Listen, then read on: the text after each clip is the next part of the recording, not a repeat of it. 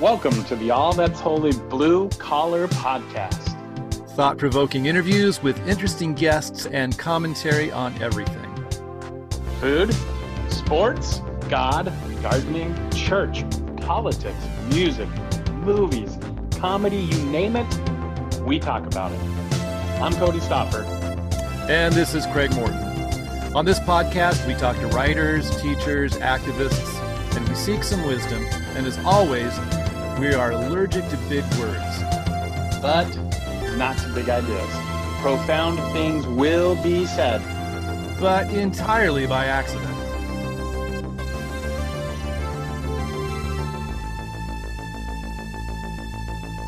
Go for it. All right. I'll do the intro. Yo, you got some music?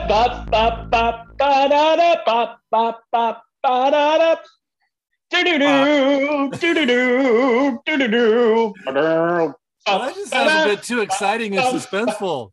It's like, I don't know that we're on that kind of mission. Welcome to the All That's Holy Blue Collar podcast. Yeah, we're still I'm around. It's been a month, with- probably. With your hosts, hi, I'm Cody Stoffer. Hey, and I'm Craig Martin. Bum, bum, bum, You know, we need to get some helium balloons, uh, balloons and do a, a, a, whole podcast just on helium. Uh, oh my gosh. I don't have enough remaining brain cells to Uh, sacrifice. yeah, I don't know how much that sucks out, but oh well. I don't know if that does that actually Chances are it wouldn't be noticeable. Nah, does it do that? Does it kill brain You know, cells? I'll, I'll tell you what. I, I know that I live in a state that if I lost brain cells, um, Oh. nobody nobody in politics would notice. I love, I love my state that I was born and raised in. Uh, for many reasons, one of them is not the politics. the uh, yeah, I don't know. Yeah, dude, I read those head the headlines of everything that's happening there in Idaho, and of course, I so I live in Clarkston, Washington, but I also work in Lewiston, Idaho. So I Yeah, yeah. I mean, Yeah. you're you're on both sides of the Yeah. river there. hmm So I keep tabs on all that stuff. And of course, my the, the local paper is Idaho based, Lewiston Tribune. So it you Right. know all that is front page news for the Lewiston Tribune. And oh my gosh, what it's it, it's So a I- I- race. it's a race to the bottom. It, it really is, and and man, when it's a race to the bottom, we got some deep, deep divers. oh wow. I mean, it's just oh, it, it is it it's really really sad. I I know that. I mean, I'm at this point in my uh, professional career that I'm not likely to be moving anywhere. I've wondered. You're, you've got to be thinking about it. Uh, well, I'll tell you the one thing. The one thing that would I think would break the back, you know, finally make me just just snap into and go, I got to get out of here. Was that they spent an hour in the state legislature yesterday speaking about Greater Idaho? Okay. Oh, the expanding the boundaries. Yeah, so they part of include, you know, Oregon. many of the agricultural counties of Oregon Right. into Greater Idaho. Now, the, there's a lo- whole lot of craziness, and that I mean, there's a whole lot of stupidity. But the fact, my thing is, they spent an hour talking about it, Ugh, and what and two, three weeks ago, they, um, I think it was the Education Committee, had an item that was not on the agenda that had no conversation was allowed, no discussion was allowed, and it was that the schools would not teach sexism and racism in the public schools. And it went through Like- committee, it went to the floor, boom, without like discussion. Those are things. and, and it's like, things. okay, I don't want my kids to learn to be sexist. I don't want Yeah, my kids to learn No, to be that's racist. not what cool. it is. But what it not was it is is. you're not allowed to teach those things. that they exist. And so, yeah, the enslavement of Africans, yeah, had nothing to do with their race, you know, and then Jim Crow laws and all that had nothing to do with race, I guess. And the fact Yeah. that women weren't allowed to vote until 1920 had nothing to do with sex. I mean, it was Oh my and, gosh. and so they spent zero time. I think the proposal was 84 words, gavelled through, was accepted. but they spent an hour talking about Greater Idaho. Uh, gross. Yeah, it is gross. Yeah, everything. It's like every week too that there's something. It's like it started with I, I, what was the very first thing that I was? Oh, was one of the first things on the thing is like our governor cannot declare states of emergencies or really do anything. Oh yeah, in a state yeah. of emergency. Well, the, the last one that went through that made it uh, even made, made that one frustrating was that local municipalities, school boards, uh, you know, county health boards cannot make a mask mandate. Doesn't uh, that make a lie of what they say one of their underlying principles is, right? Is local independent governance, right? No, no, no. But see, I think that's the, that's the issue. That's a Republican foundation. Yeah. Right? This is not republicanism. It's not. It's Trumpism. No. It, in it, Idaho. Yeah, it's, a, it's, a, different animal. yeah. And, yep. and and it's a horrid thing. And because mm-hmm. in that and it's just a, a parallel to something that was, I don't know if it passed, but it was part of the conversation earlier in this legislative session that if any any uh, city school or anybody wanted to change the name of a road or a mascot, it had to be approved by the state legislature. That's so stupid. Yeah, yeah. So if you've got, you know, the Boise Braves, which was the Boise High School mascot, were the Braves. They went ahead and changed it and just call themselves Boise the Brave, which is okay. That's cool. Okay. But that change would have had to go through the state legislature. So, yep. So here, closer to us, there's um, a town called there's the county Nez Perce County. Right. Then there's the town Nez Perce, the high school at the town Nez Perce. And if I'm correct, Nez Perce, the town is not in Nez Perce County. It's kind of interesting. But anyway, yeah. Um, the high school for generate, you know, long time, I think since its founding, was the Nez Perce Indians. Okay.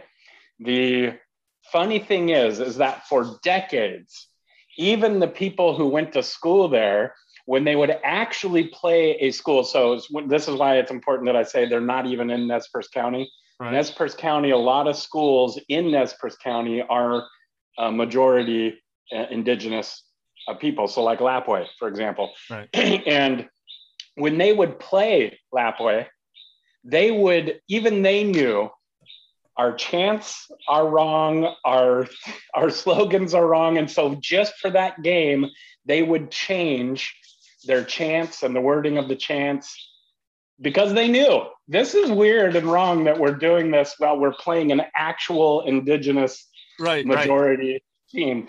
Well, so even so, they knew, and they changed get, their name to the Nighthawks, and it's actually really cool. Their their mascot now is amazing. It's cool. But... Well, they get points for for awareness. I mean, uh, right. My goodness. Yeah, so this is this this this is a very odd time. I think some of the you know we had a good conversation with um, uh, Jody Miller Shearer, you know, a few mm-hmm. months ago, mm-hmm. uh, and and and just the awareness of some of the racial issues in the Pacific Northwest, and you know the the especially the issue with Indigenous people, and but it's but it's not. I mean, it's it's so much bigger than that.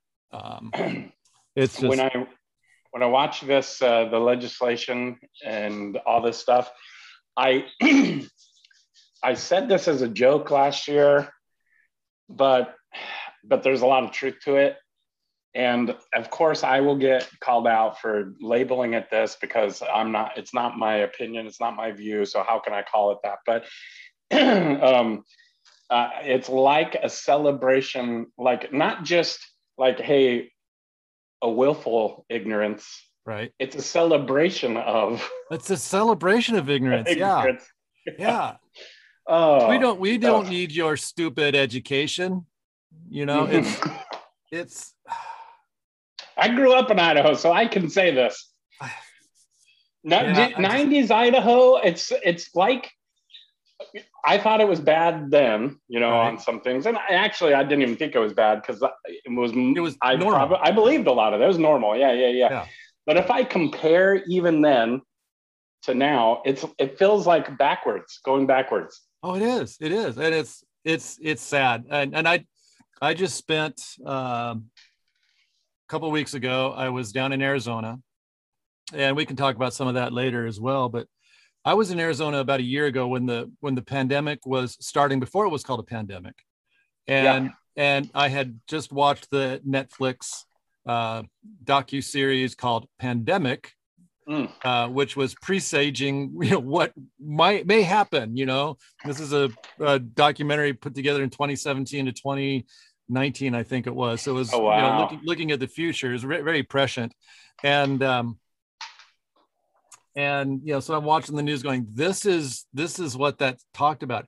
And in arizona the conversation was about science and it was about thinking and about oh, you know are there some things we should be doing some questions that you know and this was from politicians and the public and the news. It was it was actually a thing like we don't know what's going on. Let's think our way through this. Mm-hmm. and i moved back up to idaho and it's like we don't need no science you know and, and it's like the science is stupid. They change their mind every week. We can't trust science. Well that's called discovery That you know? is science. That is science. If science never changed i don't know. We'd still be I, in the middle ages you know. Oh. and um and i just found myself thinking arizona is so much more progressive.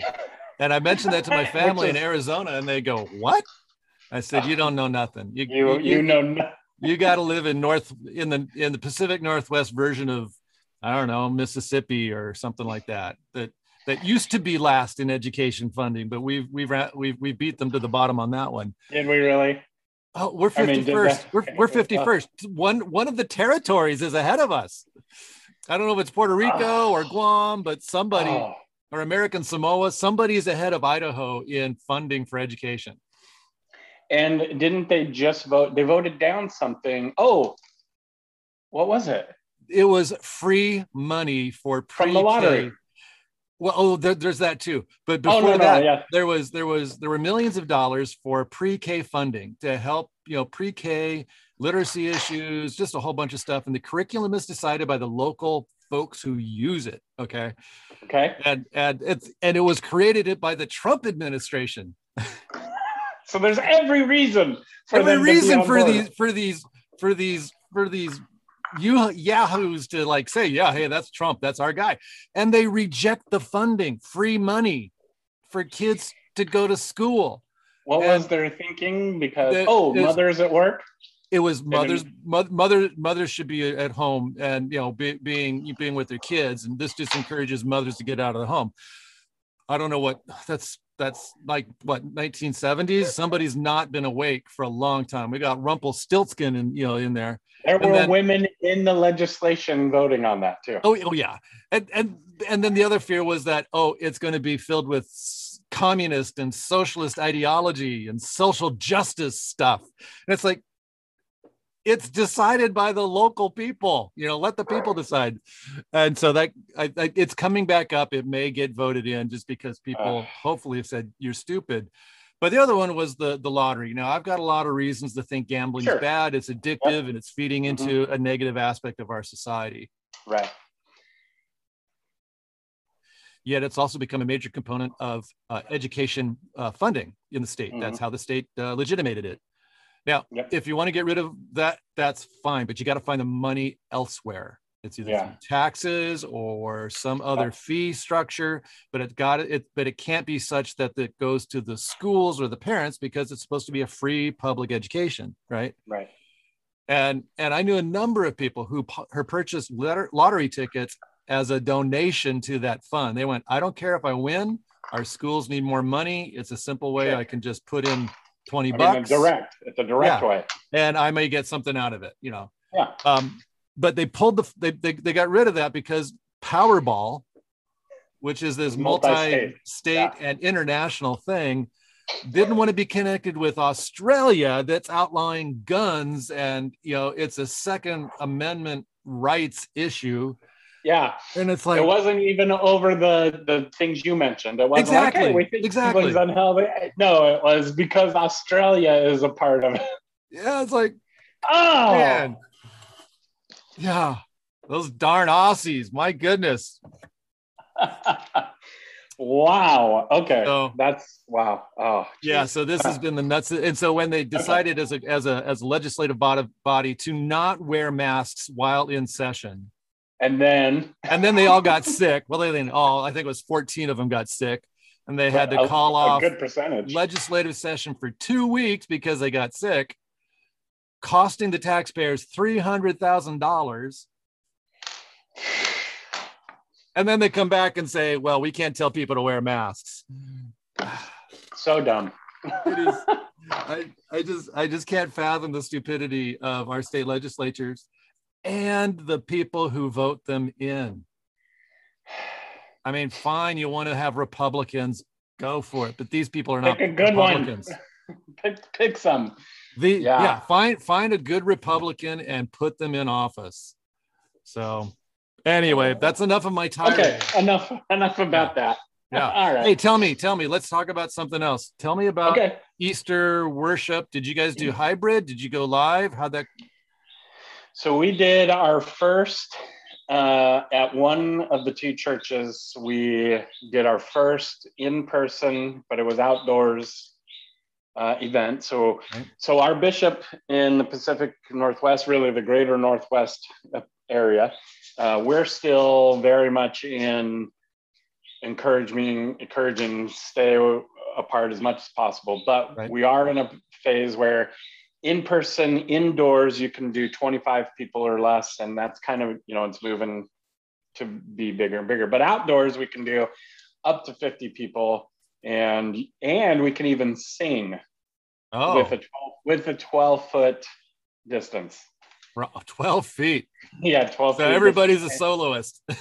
and well, you can in uh your family group, you can Oh, okay. Yeah, that's true. Groups 12 feet apart and still masked, of course, too. Right.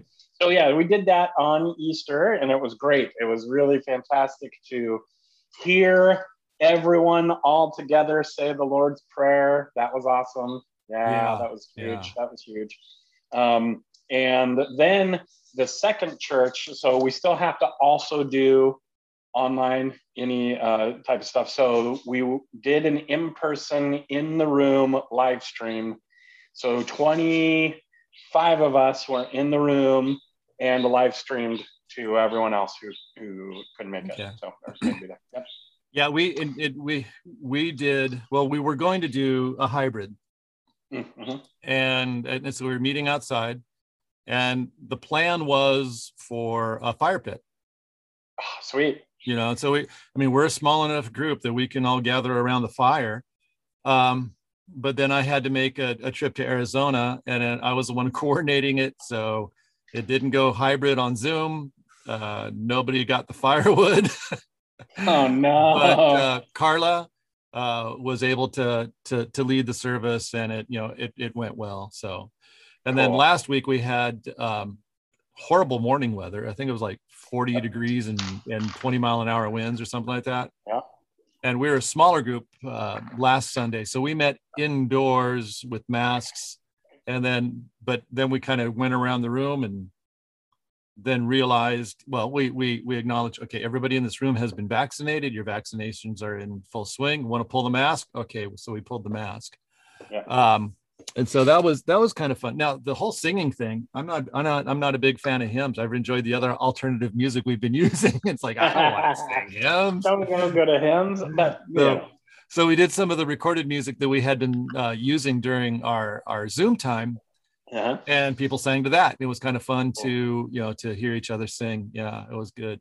That's awesome. So. Yes, yeah. Um, so what do you want to talk about next? Do you want to segue into because this is a decent spot to go into the Long, Longhurst conversation? Yeah, I think it really is. Um, okay. Yeah. You know, so uh, you know, we we had a conversation with Christine uh, Longhurst uh, several weeks ago, uh, I, and and one Three of the things ago, that, I couldn't be there.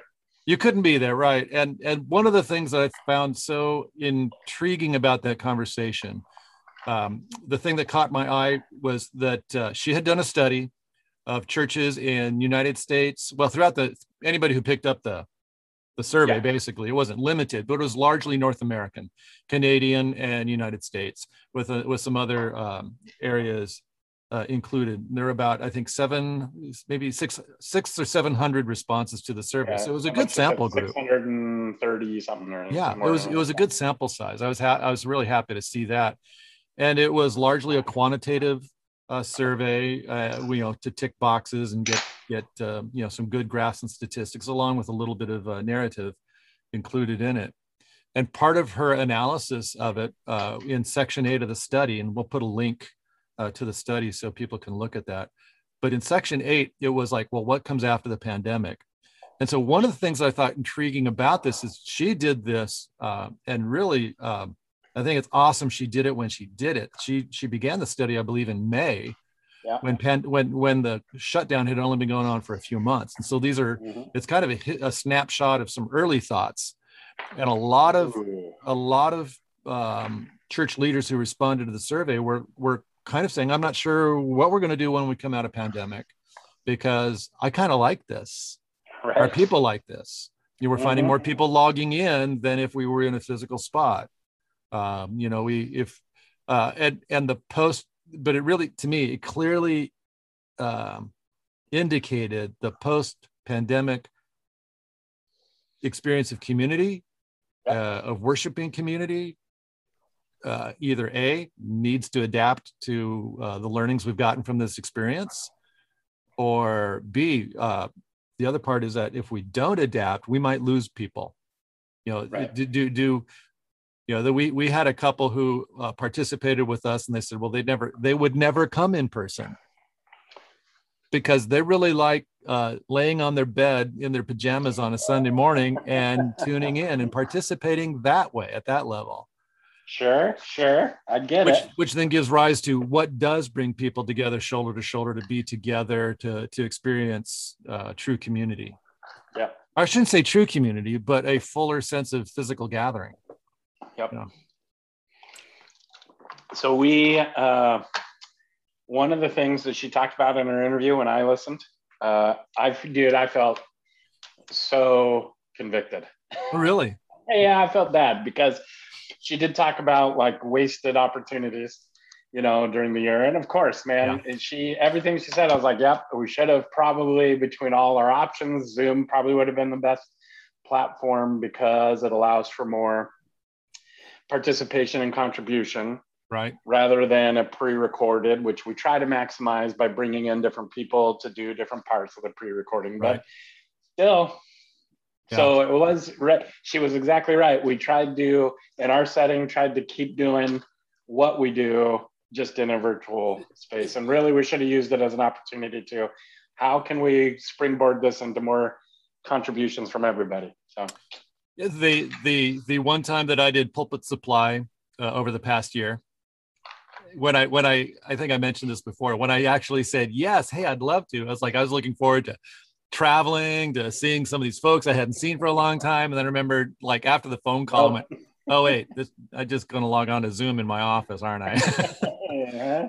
But because they were doing Zoom, not not a Facebook Live, yeah, or some other platform, um, there were you know like 40 little boxes for these different family groups and units that were were present and it was just great to see the names of these different folks and see them participate. So i think yeah zoom did give a did did provide that that kind of um, way to give and take. And then that church had its uh, virtual foyer. Oh that's and, cool. and so uh, what some churches did with their virtual foyer is to create um, you know the the facebook i mean not facebook the breakout rooms on zoom. Yep.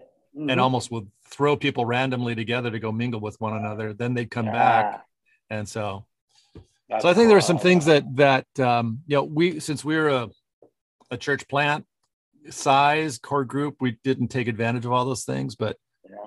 um yep. it made me think never waste a good crisis. Exactly. And that yeah yeah yeah yeah. Yeah. Uh yeah i definitely wish there were yeah. Uh, so it's not that we didn't though. We did do new things that added to but they were separate from our worship right. service. And i really wish for our worship service, we would have focused on okay.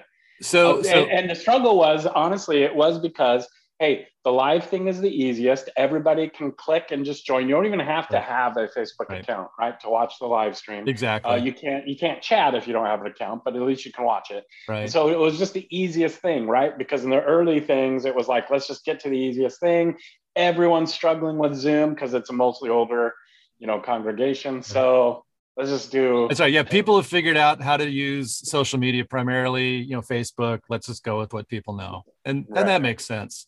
Yeah. The um the the what regard aside from the technological uh, technological changes and innovations that you've gone through what is a lasting thing that you think will remain as a practice or something that you'll carry on out of this so for sure, it, I mean, it carries off of the technological thing, but so we do every week, a almost every week, um, a Sunday school guest teacher yes. who, and why I like that is because it is, you know, in the past, the way we've handled education, I've um, we have two people, actually, one of them passed away during the pandemic, but oh. we have these people who set up everything and set up the curriculum, and it's great. But they always get just like a video, bring it in, and it always ends up being the same.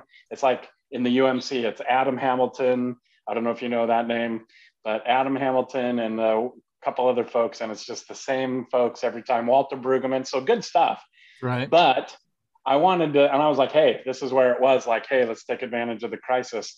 I'm going to bring in voices that these people have never heard before that uh, can just talk straight right to them and they can ask questions. See, there's the participation part. And uh, yeah, and here are some new ideas and some from new perspectives and ask their questions. So we're going to keep doing that. Uh, because yeah, I think that's cool. a good thing. Yeah. Yeah. Mm-hmm. Well, that, that reminds me because I was thinking of a, a, something else myself when I asked the question, but Carla and I started the podcast because we with our adult um, Sunday school, it's usually studying a book, maybe do, studying a book of the Bible, doing something like that. And we picked up on a on a topic and just kept running with it. And and um, I think we're going to carry on that podcast and maybe let it shape some go maybe some other down some the other theological rabbit hole eventually. But I don't think we've gotten to the bottom of the one we're working on, so I have to find other angles with it. Yeah, um, and cool. um, but one of the other things I think that we did is since we are an a cappella singing tradition for the most part. Um, now okay. we don't have a theological justification for it. Okay, uh, so it's different than like the the some of those restoration movement churches, like uh, Churches of Christ. Church of Christ. Yep. Mm-hmm. But we we it's and for us, it's also gosh, we don't have any musicians, so good, right. good, good thing we have a cappella tradition as a backup. right. And, and while some people can figure out how to do it and have those choral Zoom things where it's like, you know, all these different, I, I can't figure it out. And every, there's always a delay here and there. Yeah, it took serious software. Yeah. And so we never did that. So it's like, how do we do music since music is actually an important part of our tradition? And so mm-hmm. um, one of the guests who we haven't had on and might yet still get around to him is uh, Malcolm Hawker, who is the CEO of um, CCLI. Right. Yeah, cool. And uh, he, I don't know if you met Malcolm back in the Allelon days, but nope. uh, he was part of that uh, Allelon think tank. but you know, we we we took advantage of their digital streaming, um, copyright stuff, and we would uh, stream some music, you know, with permissions or ones that had copyright uh, allowances for it, and did a lot of stuff from Common Hymnal. Yeah, which awesome. was so appropriate to the social conversation that was going on outside of pandemic issues. That's right. And it's still going on. Exactly. And then coming out of uh, coming coming back, it's like we got to keep singing those songs because as Common Hymnal puts, uh, you know, d- describes it, praise and protest. Um, praise and protest are still, you know, uh, so intertwined uh, with yep. our social experience. Yep. So yeah, I think there's a couple of things we picked up out of it that we we want to want to keep going with. I love it. That's so, cool. Mm. So we'll have we'll have we'll have that um, conversation with Christine at the probably I'll just stick it at the end of our our, our conversation here. Okay. I'll put a note in the in the notes that like if you don't want to listen to Cody and and me just kind of talk, you can just kind of skip ahead. But mm-hmm, mm-hmm. maybe I won't. Maybe I won't put that in there. You have to listen. You have to suffer through this. so, suffer with us. Yes. Learn to suffer with us. Wait, I'm not suffering though. You're not suffering. You're looking all right. I'm doing all right. So hey, here, yes. here, here's another hot topic. It's really okay. a hot topic. Okay. you want you want to buy a grill. Yeah, a smoking a smoker type. Mm-hmm. Yeah. I'd be able to smoke. Yeah. Yeah, you got a lot of it looks like you got a lot of good advice on on Facebook on that. Yeah, yeah. So yeah, I I'm uh, you know, everybody's got nowadays, not everybody, but lots of folks have those pellet style uh setups, you know, Traeger made famous, right, right. popular by not fa- yeah, made famous and I would say famous, yeah. Yeah. Yeah. There were some that precursed them, but uh, they didn't get nearly as famous, probably because Traeger had the whole like you can set it, you know, digitally and it feeds, you right. know, it auto feeds. So you can kind of just dial in your temperature and it maintains it. Yeah, they made the technology uh, something that people could figure out rather than having yep. to keep experimenting and tweaking and. Right. Now it's Which the right awesome. temperature. Yeah, yeah, yeah, yeah. No, so I, uh, yeah, I'm trying to debate because you know I've held off long enough that now there's lots of other competitors that are actually considered even better than Traeger at it. You know, have up to their game. But then there's there's something about having an actual because the pellet smoker is controlled. It's electronically. It's not a real. You know, it's not like barbecue, you know, fire. Right. And, it, it's yeah. basically a stove outside. Yeah, exactly. Which is, you know, honestly though, for probably it probably is what would be best for me because it's easy, easy to get going. I can walk away. They even have them now where you can monitor it with your smartphones, a lot of them. And uh, it's, yeah, lots of things you can do with it. But, but I don't know. Like, I really want the true smoking experience, the real like fire, and but I also don't want to sit for eight hours and just maintain a fire. I, I, I, you know, so you what what you're talking about is kind of like um, standardized, uh, easily repeatable production technology. Yeah. Yes. But but but cooking yeah. is about being vulnerable to the elements both the the ingredients as well as the implement for cooking. Yeah uh, being open to new discoveries and challenges and stretching yourself in a meditative uh, kind of an existential and artistic yeah. way. So that's true. Yeah. So it all it really it depends on what your uh, you know, yeah, what you're looking for. Right. I, I guess I don't want to go on and be a pit master. That's for sure. Okay. Yeah. So so you you can't do that with the computerized thing. The real pit masters. Right. I mean, they're what putting their hands on the coals, going, "Oh yeah, that feels hot enough." right. Or maybe above the coals, I should say. yeah, don't put them in. Well, who knows, man? There's I don't know. Maybe they got lots of calluses. They're crazy, some of them, but yeah, they do. They, they that's the whole well, but also most of them, that's like I don't well, most pit masters, that's their job though, right? They don't right. They're not pastors. I don't know. There probably is though. In the South, there's probably pastors that are pit masters. Uh, okay, so here's a Google search. pit pastor BBQ. Oh man, it's got to be there. I guarantee it. But anyway, yeah. So I have narrowed it down to Oh, and here's the other thing about those pellet grills. Most of them nowadays are so multifunctional too, right? You can you do your, you know, set your meat on there and do that, you know, pellet smoke them. Right. But also most of them have the ability to, um, because of the technology, you can bring the heat up quickly. Like if you want to do a sear too, you know, most smokers, right. you smoke it and then you have to take it somewhere and sear it or sear it first then right. smoke it depending on how you're going to do it and uh, yeah the actual smoker just doesn't get hot enough or it takes way too long to right. get to to that so the pellet smoker you can do that or they even have now where you attach onto the side a separate even um, implement that's propane you know right. sear it real quick or you can swap it out. Like most of them have this ability to swap that even out and put a different thing on, like a pizza oven or you know, weird thing. Now, now, I mean, this is one of those things that if you, this is a great pun. If you go whole hog on it, um, you're going to have to sell one of your children or something. That's right. There, I mean- that's the other thing. So I mean- is much cheaper to get into actual smoking, uh, the legit stuff, because you can honestly, it really does come down to technique. And if you have anything that will hold some heat uh, for a sustained period of time, it- you can do it for 140 bucks. You know, basically, it, Right. with the yeah. So, but the pellet smokers with all of those things and everything else, even just the straight up, just the pellet smokers by itself is 600 for the cheapest, six, Right. 700.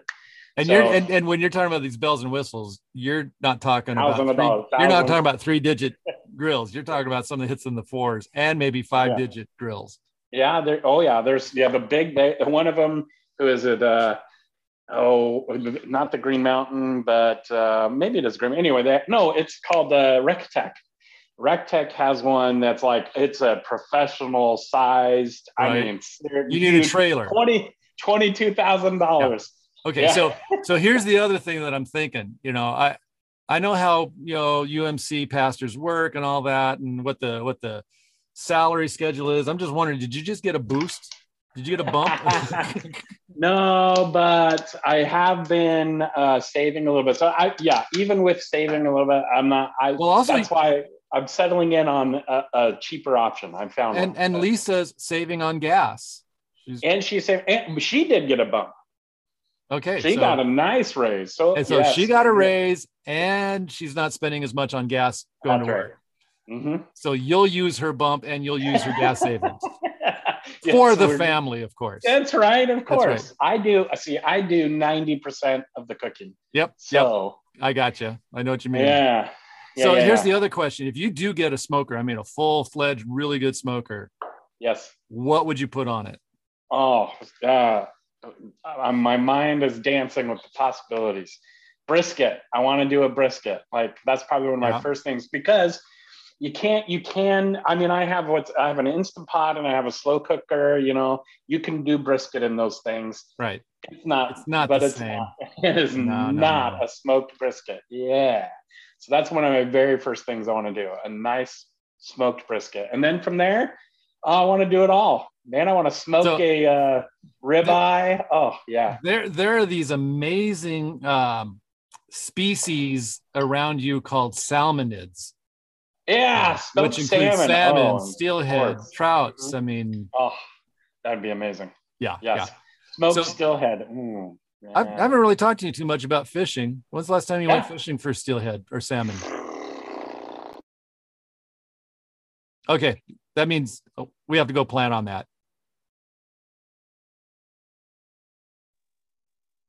You just went silent. You're gone. Any voice?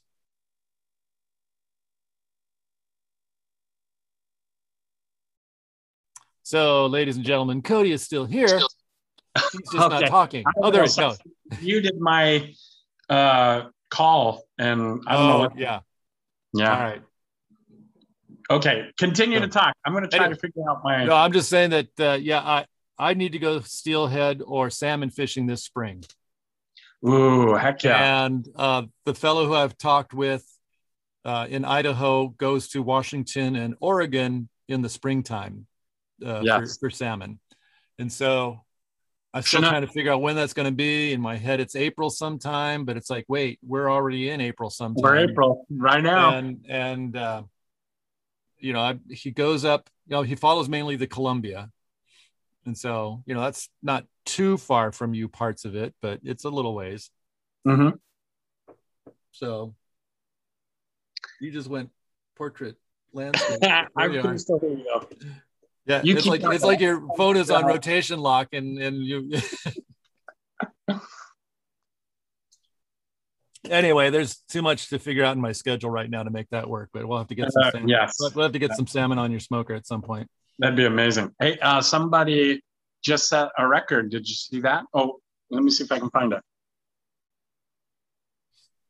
Uh, where did I see that? Somebody from Idaho set the record for I think it was a steelhead. Was it a steelhead? Oh, I didn't see that. oh, where did I just see? I have today's newspaper, so it must not have been today's. But Huh. yeah, just uh, close by here, somewhere close by here. Wow. Yep. Yeah, Anyway. so, you know, a, a, the first the first salmon I caught was 45 pounds, and uh, it it it just ruined me. Yeah, that would. Oh my gosh. it was it was great. Uh, 39 inches. that's awesome. Um, yeah, it was it was it was it was it was a beauty.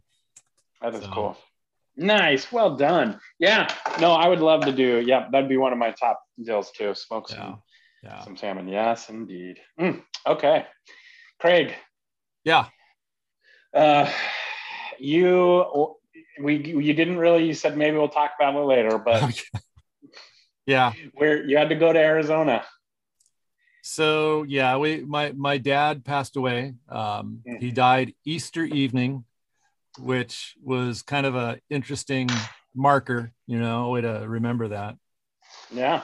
But um, uh, Friday before Holy Saturday. Easter, no, was that? Holy Saturday. What did it Well, actually, no, Saturday? Easter evening. The, not Easter Eve, but the evening of Easter. Oh, oh, Yeah. oh, gotcha, Yeah. gotcha. Okay. Yeah, and so, um, but on on uh, the previous Thursday, actually, it was.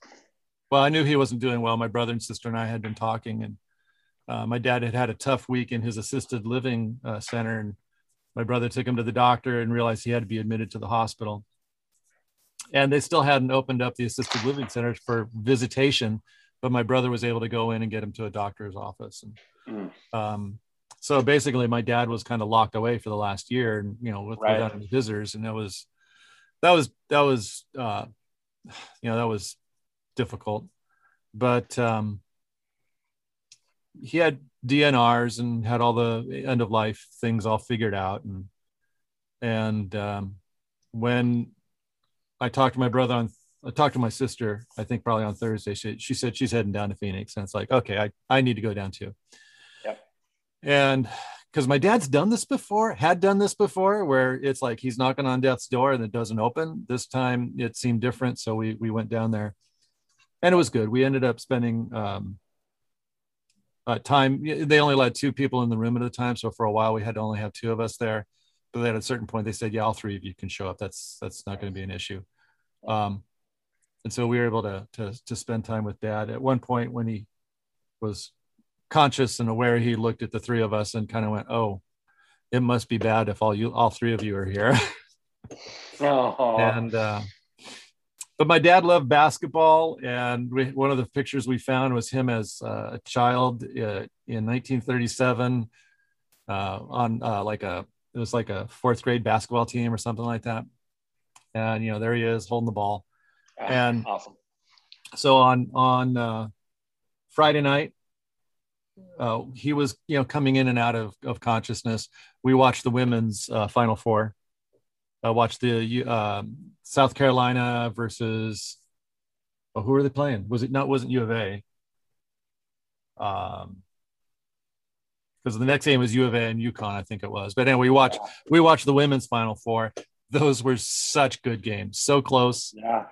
And we watched we didn't get the men's final four but we watched the men's final together. And that was just kind of how we spent some time with with uh, my dad you know in the hospital uh, watching basketball. I think it was kind of special in, a, Yeah. in an odd way. Uh, the the men's game was a horrible game.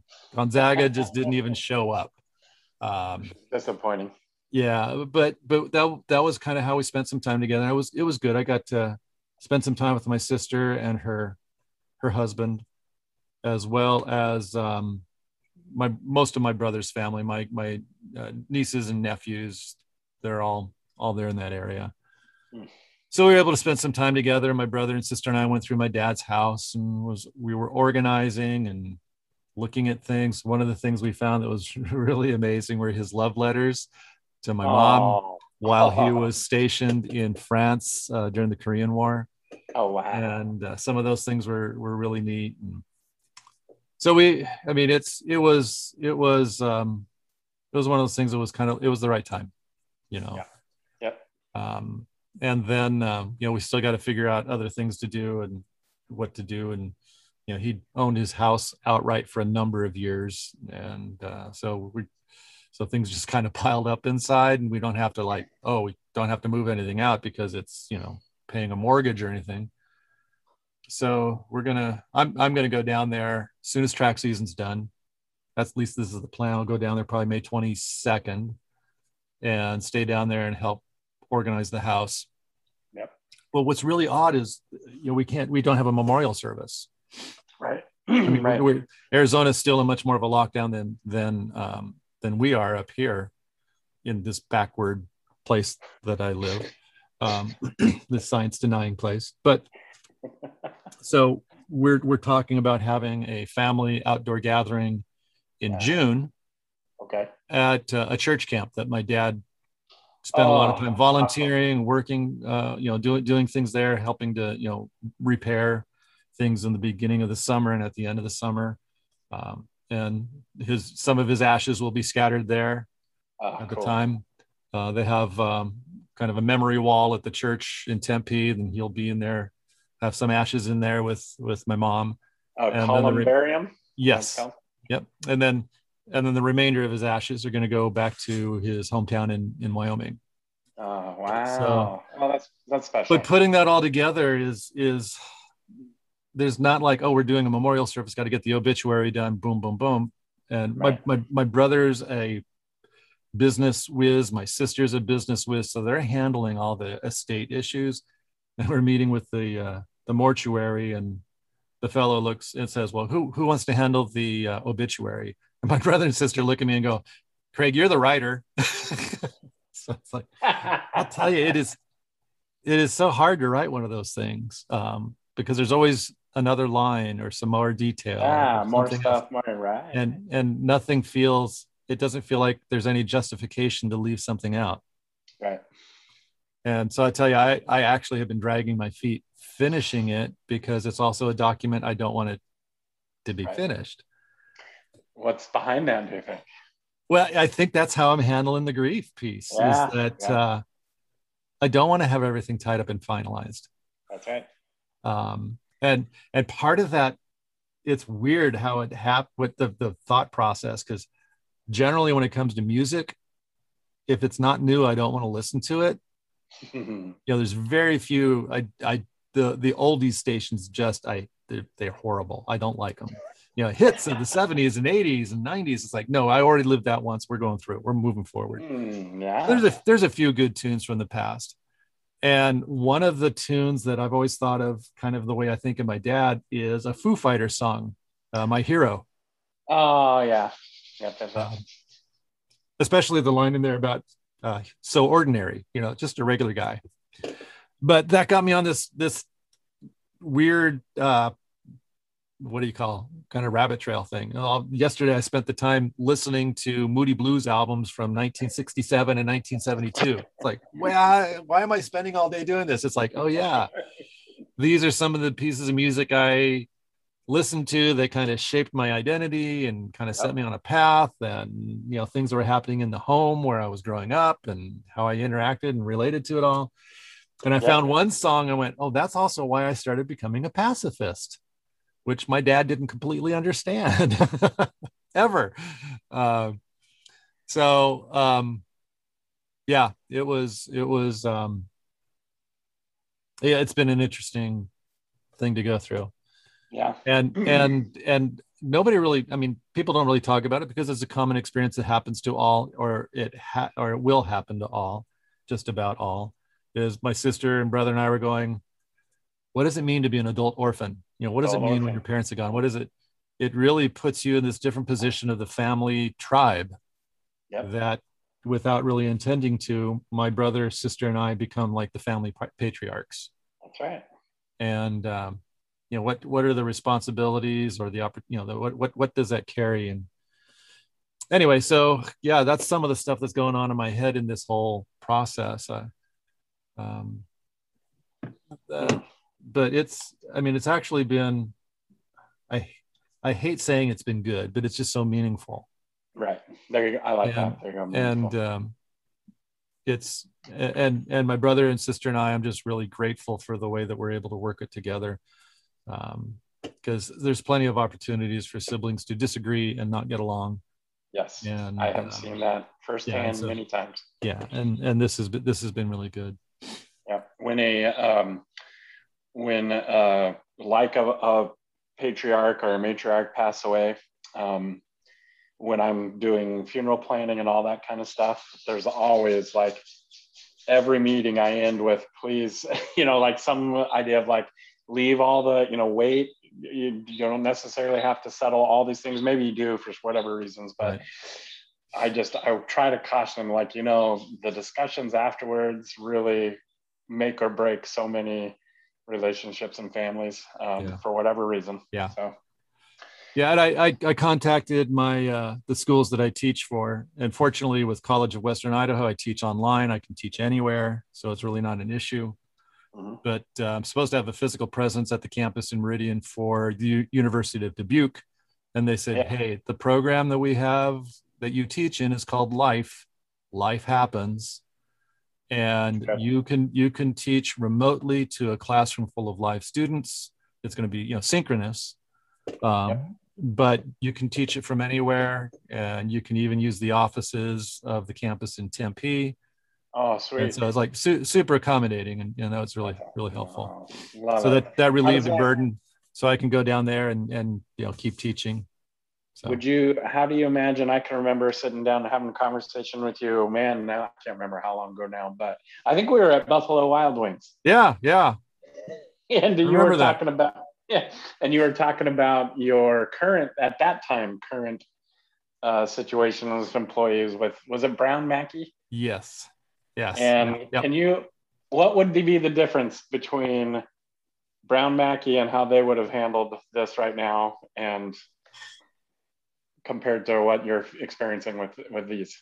Oh, I, I would have been given the opportunity to uh, resign or be fired. Yep. uh, there was uh, I, I, you know, I might have been able to get a leave of absence, but the way things were happening there is because it was one of those four private proprietary schools.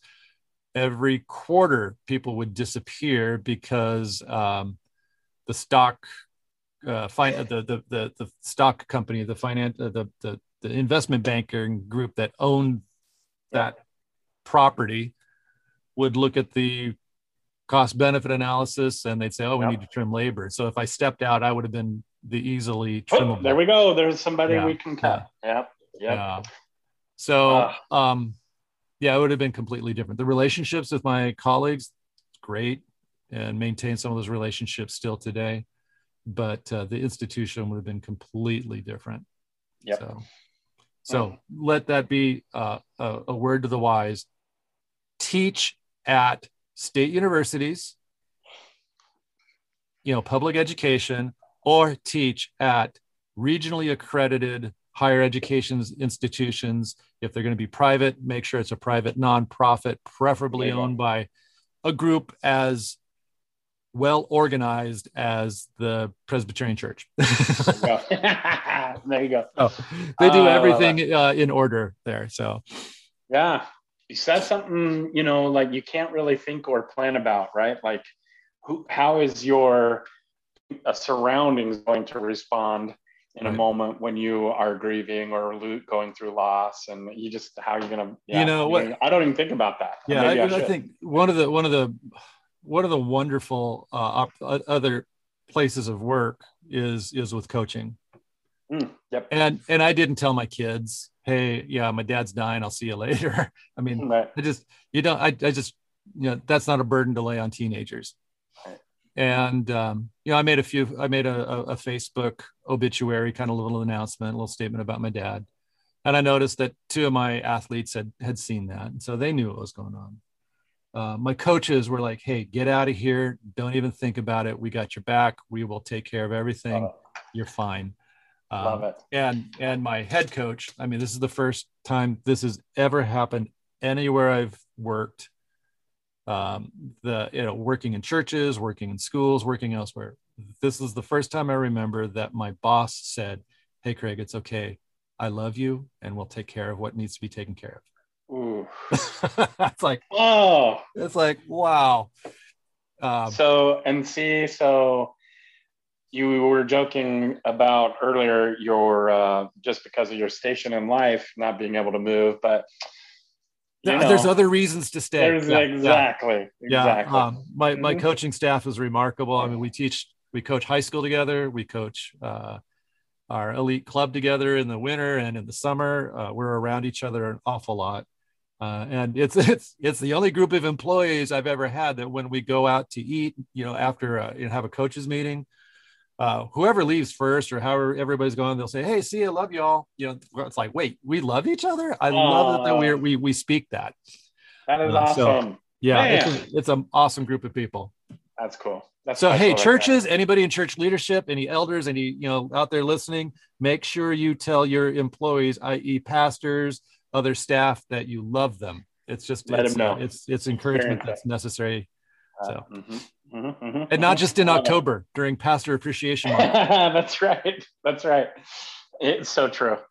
Yeah, and I, you know, I, I have been blessed in so far every congregation. I, I definitely there's at least some people that I feel that, you know, Right, from the support and the yep. Yeah, and I and it's not to say I haven't felt that, and and I was gonna say they've always been in positions too. Yeah. like that. It's like it's not just regular folk. I mean, Right. They are regular folk, but I mean, you know, they're in positions in leadership, so that means a little something. you know, and, and I know those people are there, and that they've always there've been so many people who've been loving and caring and expressed love. Mennonites are we're, we're, we do not do well with words and saying what we feel sometimes, mm-hmm. and so we show it in other ways with Sure. pies, and, you know. and so I know that the love is there. That's so that's that's not calling any of that into question. Yeah. So That's cool. But- um, yeah, the love shows up in the handiwork and the craft and the uh, yeah, in the Yeah. food and the yeah. Let's let's do something practical. Yeah, yep. so- mhm. and and the barn good. raising. I'm sorry, just kidding. That's That's right. And if you don't have a barn, we'll raise something else. there you go. Oh, that's cool. So. Ah, yeah. So, you know, big segue, completely different topic. One of the things that I think though, we Craig. Learned that. over the Appreciate that. pandemic Mhm. Is that when we all lock ourselves away Yes. and when when we isolate, Mhm. uh, we're generally a safer world. And I think Yeah. one of the really heartbreaking things is, uh, well, the um, the Daunte Wright Ah, killing just a few days ago. Uh, yeah. There are other instances of gun violence and uh, Oh, you know multiple shooting incidents and Yep. and I mean at one level it's we're a horribly violent society and it's it's it's it's it's there and then then on top of that today's the end of the the test or the the presentations are wrapping up the the Yeah. arguments for the the Chauvin case in in, in Minneapolis or Minnesota and Yep. and then and it's it's it's just a heavy grief to maintain for our communities. And and to live uh i mean i i i it's it's frustrating to live someplace where they go well it's always the person's fault for getting shot as if the police have the right to execute penalty. And you know it's like no you you're not supposed to kill people. Right. um Yeah. and Yeah, the this gentleman who uh, Daunte Wright, he he did turn to go get into his vehicle, right? But there Right. was no threat or harm to any of the officers. None. right yeah and so what he gets in his car follow him yeah, um, uh, he's just he's probably afraid of you. Is what Yes. I mean? What's well going and on then there? and and then the uh, um, army officer the lieutenant the other day Mhm. that that from last december that comes out and completely compliant but just saying Yeah. please let me know what's going on Yep. um Even said I'm t- I'm uh, I'm afraid of getting out of my vehicle. yes And and the officer said, "You should be." What in the heck? why yeah oh, jeez. and and i i yeah i just it's I don't know. But, yeah, oh, Yeah. I I worry about the. Um, I should say worry, but yeah, I do. I mean, I do wonder what's going to happen with the um, the the the jury. You know, what will they decide in the Chauvin case? Um, did you see Saturday Night Live on Saturday? I didn't know. I do. I saw that they hand they did handle parts of it, and I should have. No, the cold open was the a morning news talk show kind of thing. Yeah, You know, where the correspondents sit around a table and you know drink coffee and talk with each other, kind of thing. To the to the to the um, anchors were white, two were were black, and they were talking about the case. Yeah, open and shut. All the evidence is there. You know, it's there's there's and the the the white court the white news people go, well, it's it's obvious that the jury's going to like uh, you know just send him away and sentence him, whatever. And the, Mhm. the black correspondent's like, uh, Nope. nope. That's, exactly. it, it doesn't matter what the evidence says. You know? exactly. Yeah. There. Yeah. That. That to me is the most telling part of all this is that right now it is without question. It should be the most slam dunk thing ever. We all saw it. Everybody witnessed it. We there's. I mean, it's there. right. and would incontrovertible and yet that right now there's still an apprehension of what can he get off on Yeah. you know and it's and it's to me that it links to the uh, lack of critical thinking skills in, in the general population when it comes to certain issues or or maybe not the general population maybe a certain subset but the people who said well too many people are being uh, labeled as dying of covid. You know they, they had heart problems they had kidney problems they had you know asthma they had cancer. Covid didn't kill them these other things killed them. And and and i remember reading an emergency room physician who said um you know i'm a I, i'm a mountain climber and um if i fall off a off a off a cliff you will say that you should say that i fell off a cliff and that killed me. You shouldn't say that oh she had asthma that's what caused problems or there was just a sudden impact with the ground you know and it was internal organ damage that killed. No falling off the cliff is what killed. And covid is that cliff. And you know police violence is is the cliff. It doesn't matter if somebody's got fentanyl in their system or whatever. Um so it's in it and and there are people who want to want to buy that argument. Right. And Yep. they're pre pre um what's the word i'm looking at? they're predisposed to let the police off the hook. That's right. Even in this uh, case with uh, daunte wright and they're not wrong. He did have you know whatever some prior stuff. Right. But he got pulled over for an air freshener. Yeah how, how is that an issue? over. You they mean not pull them over for anything else. Ain't there's no white person gonna get pulled over for an air freshener. Air freshener. Now where uh, they were looking for something. how do you how do you put an air freshener? I mean i don't get it. Yeah, it's, mean- apparently it is a law that you can't have stuff hanging from your mirror in whatever that area is. Or what will this do to the fuzzy dice industry That's right. That's I mean, right. seriously there are people who get away with it and that's even a signature element that's right. right. it's so it's there's there's still there's still unresolved Yeah. Well, that's the, the it's that that's the whole thing. They they call it um I, they're, they're the cor- the political correct term because it's funny how you know they'll call people out for political correctness when it suits them, but when it, it community policing is what it's called. But it's really it's technically like we will look for a reason to pull over oh i know this black person. Oh, look, broken tail light or. Uh, and if I'm not what was the one dude was three miles an hour under the speed limit or something like that, or five miles an hour under Like, the speed limit, and i always drive slow almost always drive slow right? so Yeah. The, uh, Anyway, uh, um, you know, one of the things we might put on our notes is this might be worth a a, a two parter. So sure. Break this one up. yeah. Yeah. Yeah, yeah, it is. And right this week, you say it's closing. Is it closing arguments that you're doing now? Is closing arguments are today, okay. Tuesday. Yeah. Ooh, yeah.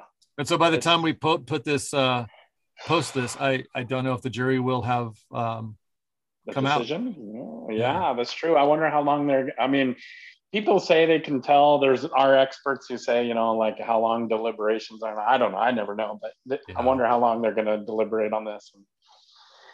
Uh, I bet they. I'm. I'm sure. I. The goal is to keep uh, jurors away from all the tensions. Right, is the idea. But I mean, they know right. But they didn't even like. sequester them. Right. I know. you know this huge uh, nationally. There's like a protest going on right now, and they're oh, I, yeah, exactly, and and and will that influence uh, jurors? Interesting, right? Oh, that is interesting. Oh, all these dynamics that play into decision making too. So, yep. So, yeah. so with all that, you know, uh, maybe as a segue toward the concluding topic. Okay. What do we do with post Easter? Post Easter. So I've always thought Easter is, hey, we got this. Oh, you know, usually the the the, the lectionary readings are about the um, the places Jesus shows up unexpectedly. You know, walks right. through a mm-hmm. door and surprises the, the, disciples. Yeah. Walks on the road on the way to Emmaus with some yeah, two Emmaus. disciples who don't know what's going on. But Jesus shows up in surprising places. Yep. And and and to me, that's one of the post Easter messages. Jesus shows up in unexpected places and unexpected ways.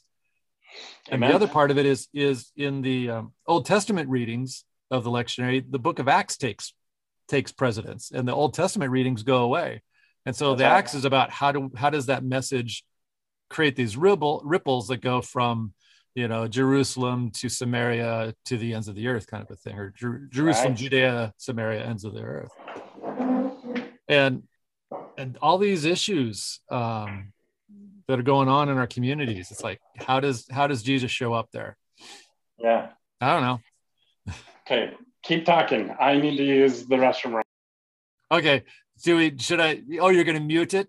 Oh, he's muting. All right, that's very good. So yeah, while uh, Cody steps out of the room, you know, um, boy, really, what am I going to want to say without him? wonder what he's doing right now. I'm not going to wonder what he's doing.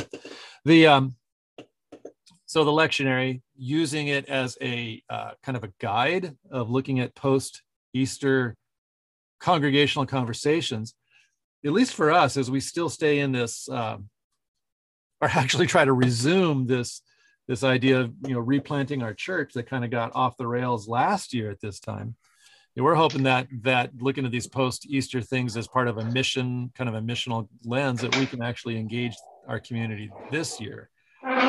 Like and that. we had some great ideas of how to do that, but those were all going to be going on while I'm out of town, so we'll probably post those, postpone those till later in the summer.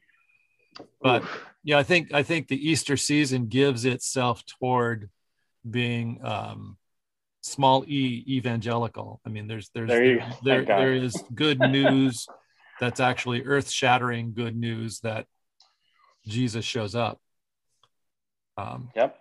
And I, yeah, I want Jesus to start showing up in a lot more secular, unexpected places because certainly if if Jesus only shows up in the church, nobody's going to notice. Since the latest Pew and Gallup studies show that nobody's going there anymore. Nobody's going to church. Forty-seven percent. No, uh, the truth is, right? We, you and I know this, but let's st- say it again.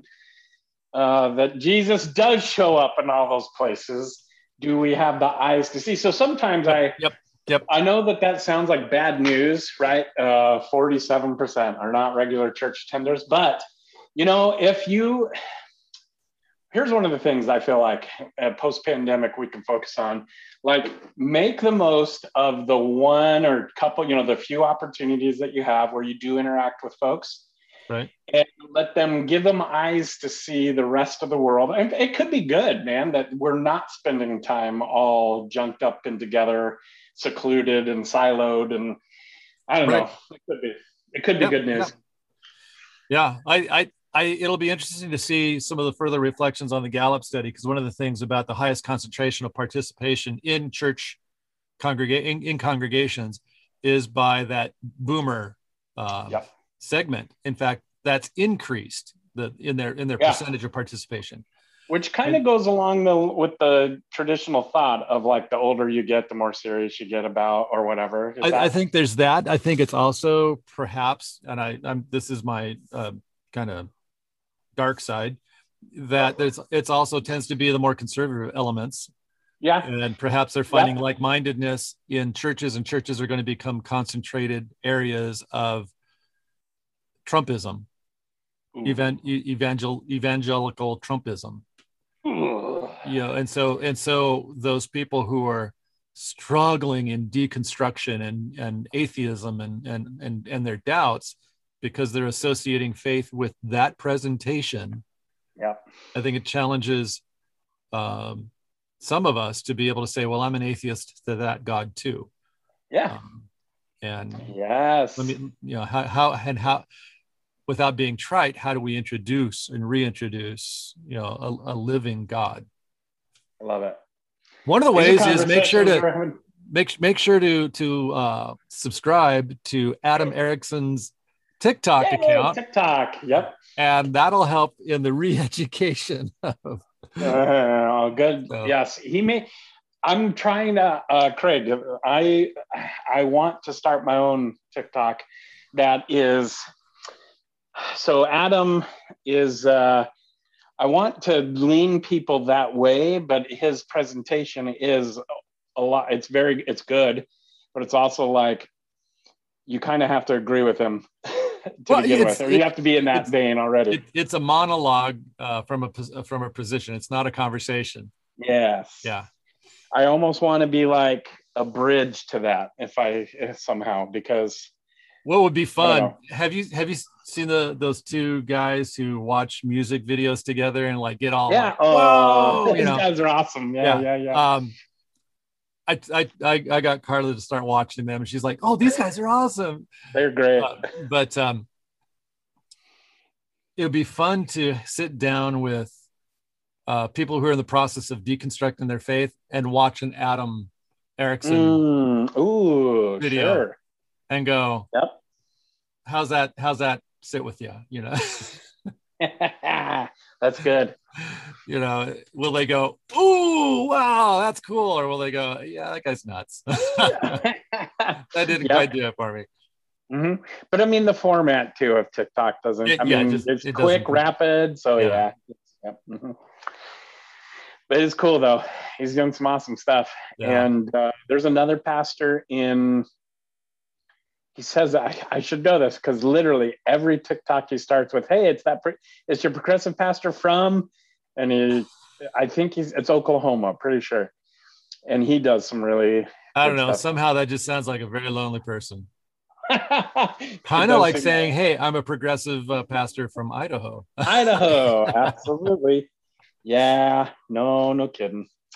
Uh, but TikTok, it's fun. It it ends up taking up more time than I should give to it. yeah, I, I don't give it enough time, but whatever. When I do see Adam on uh, Instagram, I'll take a I'll take a peek at it. Yep, yep, yep, yep. There's good stuff. Oh, actually, that reminds me.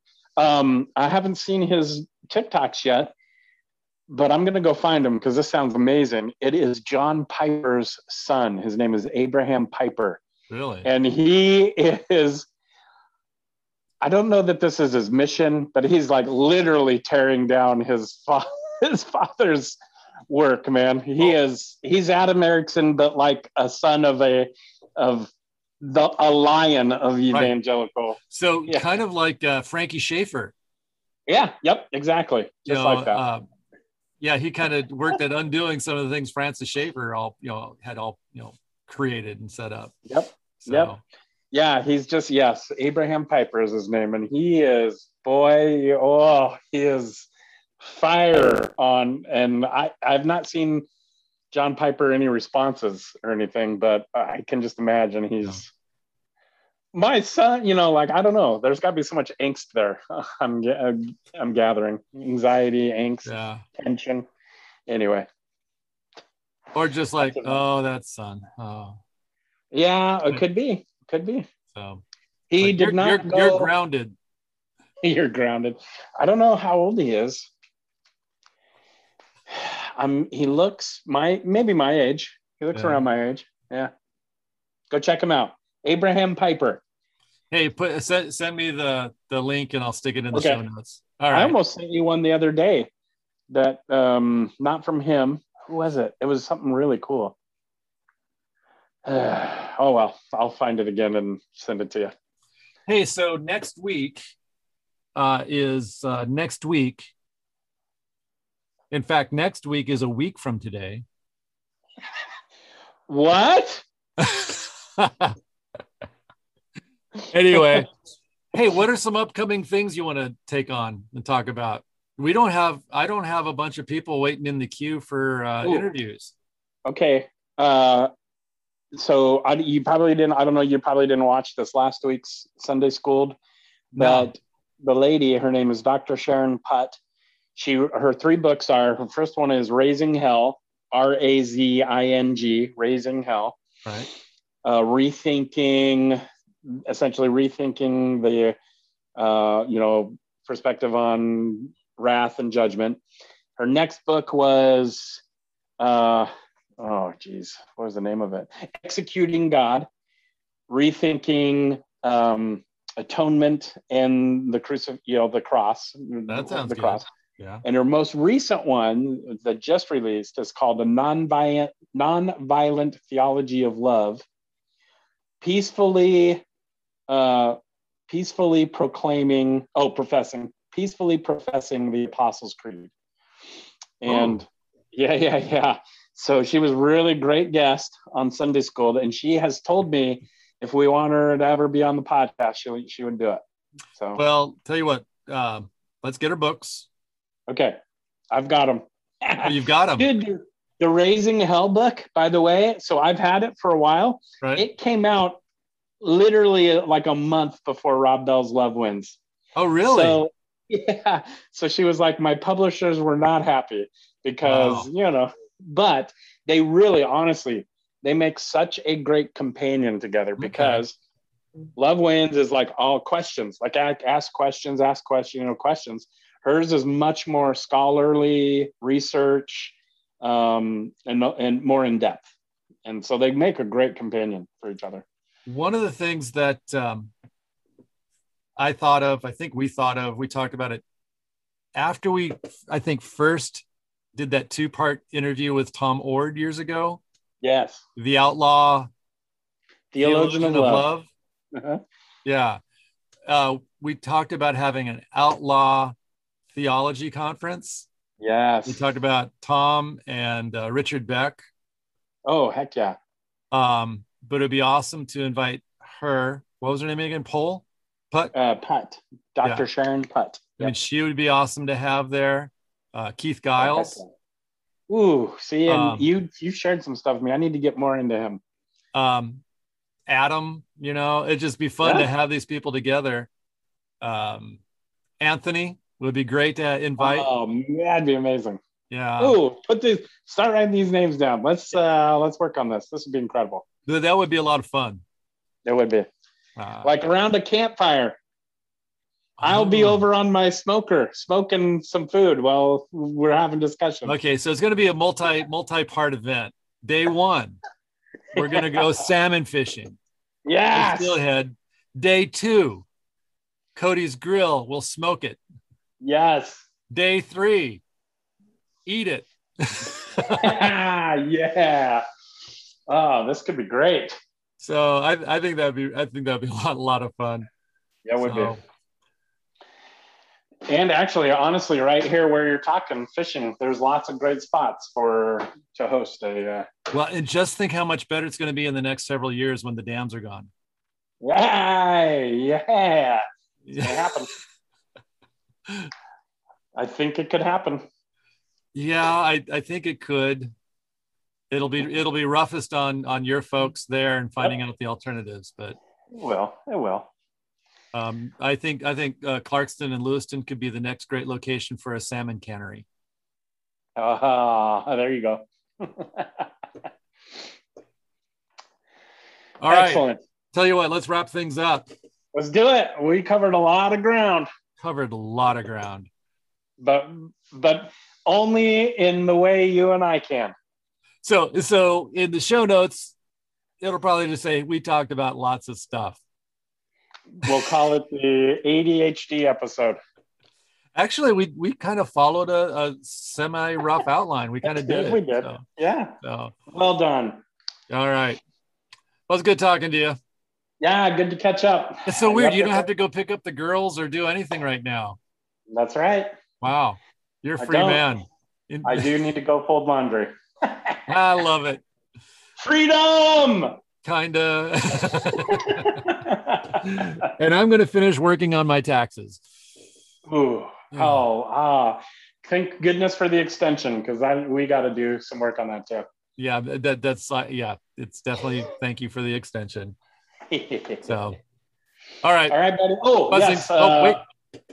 I was going to tell you the or the the convention. I'm going to try to get there. I was. Uh, oh, oh I've yeah. about it for a long time because it's he opened it up to the students a long time ago. But that's what I was figuring. Yeah. Yeah, got to try to get there. It's, it's Yellowstone. Was it Yellowstone? Is that right? Yeah, Targhee, the Targhee area, close to Yellowstone. Yep. Oh, so it's in. Oh, so it's in Idaho. Yeah. Okay. Yep. Does it awesome. include fishing? he does have days built in. There's time to built in. So because one of the one of the consultants I used to work with um, would have a week in the Yellowstone area, and it would be fishing in the day, theological oh, conversations at night. That's amazing. He does have a um, component built in. You can go with him, and he'll do his. Uh, he does a on hands in the moment uh, lessons on his photography stuff and you know finding god in nature while doing the photography stuff well let me tell you a secret because carla doesn't listen to the podcast so my my my dad had gotten into uh, hobby photography in his retirement and he was he was actually getting quite good at, at wildlife photography and even when he was not photographing very much anymore, I think it was probably 2010, he bought the state of the art uh, Nikon digital um, SLR, which is still a really great camera. Oh, yeah. And years ago, Carla enjoyed uh, hobby photography. And, uh, and so for quite a while, she was using, we had a Pentax, you know, SLR, and she was using that and, and doing some things. So part of one of the things she'll be inheriting from my dad is his camera stuff. Oh, that's awesome. And uh, what would be super awesome is to go to that uh, conference. Yes. Both they Carla and I go. Yeah, they have options for couples. So that, that would be great because until you mentioned that photo thing, the only couple that I thought is, hey, you and I could share a room, but sorry, not if Carly. Yeah, heck yeah. So that'd be awesome. I think we might look into that. Oh yeah, that'd be that'd be good. Do it. Yes. Oh hey, by the way, in case you didn't I'll know, Carla and I had a great conversation with Tom on our podcast. Oh, did you really? Yeah. So we talked. You know, what is oh. the what is you know how does the theology of love and open relational theology fit with the image of God discussion? So it was fun. I had a good time talking with him. So cool. So well All done. Right. Let's okay. in touch. We'll talk some more next week. See ya. Bye, all Bye. our listeners. Bye, John Bye. Toodaloo. who was it? Who was I just imitating? Toodaloo. Bye. Toodaloo. Uh, I don't know. Okay, here's another thing. Utsisakima. Oh, oh, oh, um, oh, what's her name? Emmy.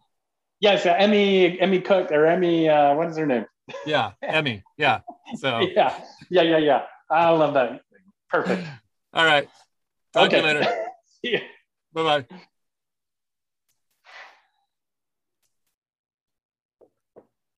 Hello, this is Craig from the All That's Holy Blue Collar podcast without my counterpart, Cody, but you know, keeping things uh, kind of alliterative with the consonants, we have Christine with us. So no Cody, but we got a Christine, and she can also fill in some of the Wesleyanism bit. And she can talk a little bit more about her own uh, background.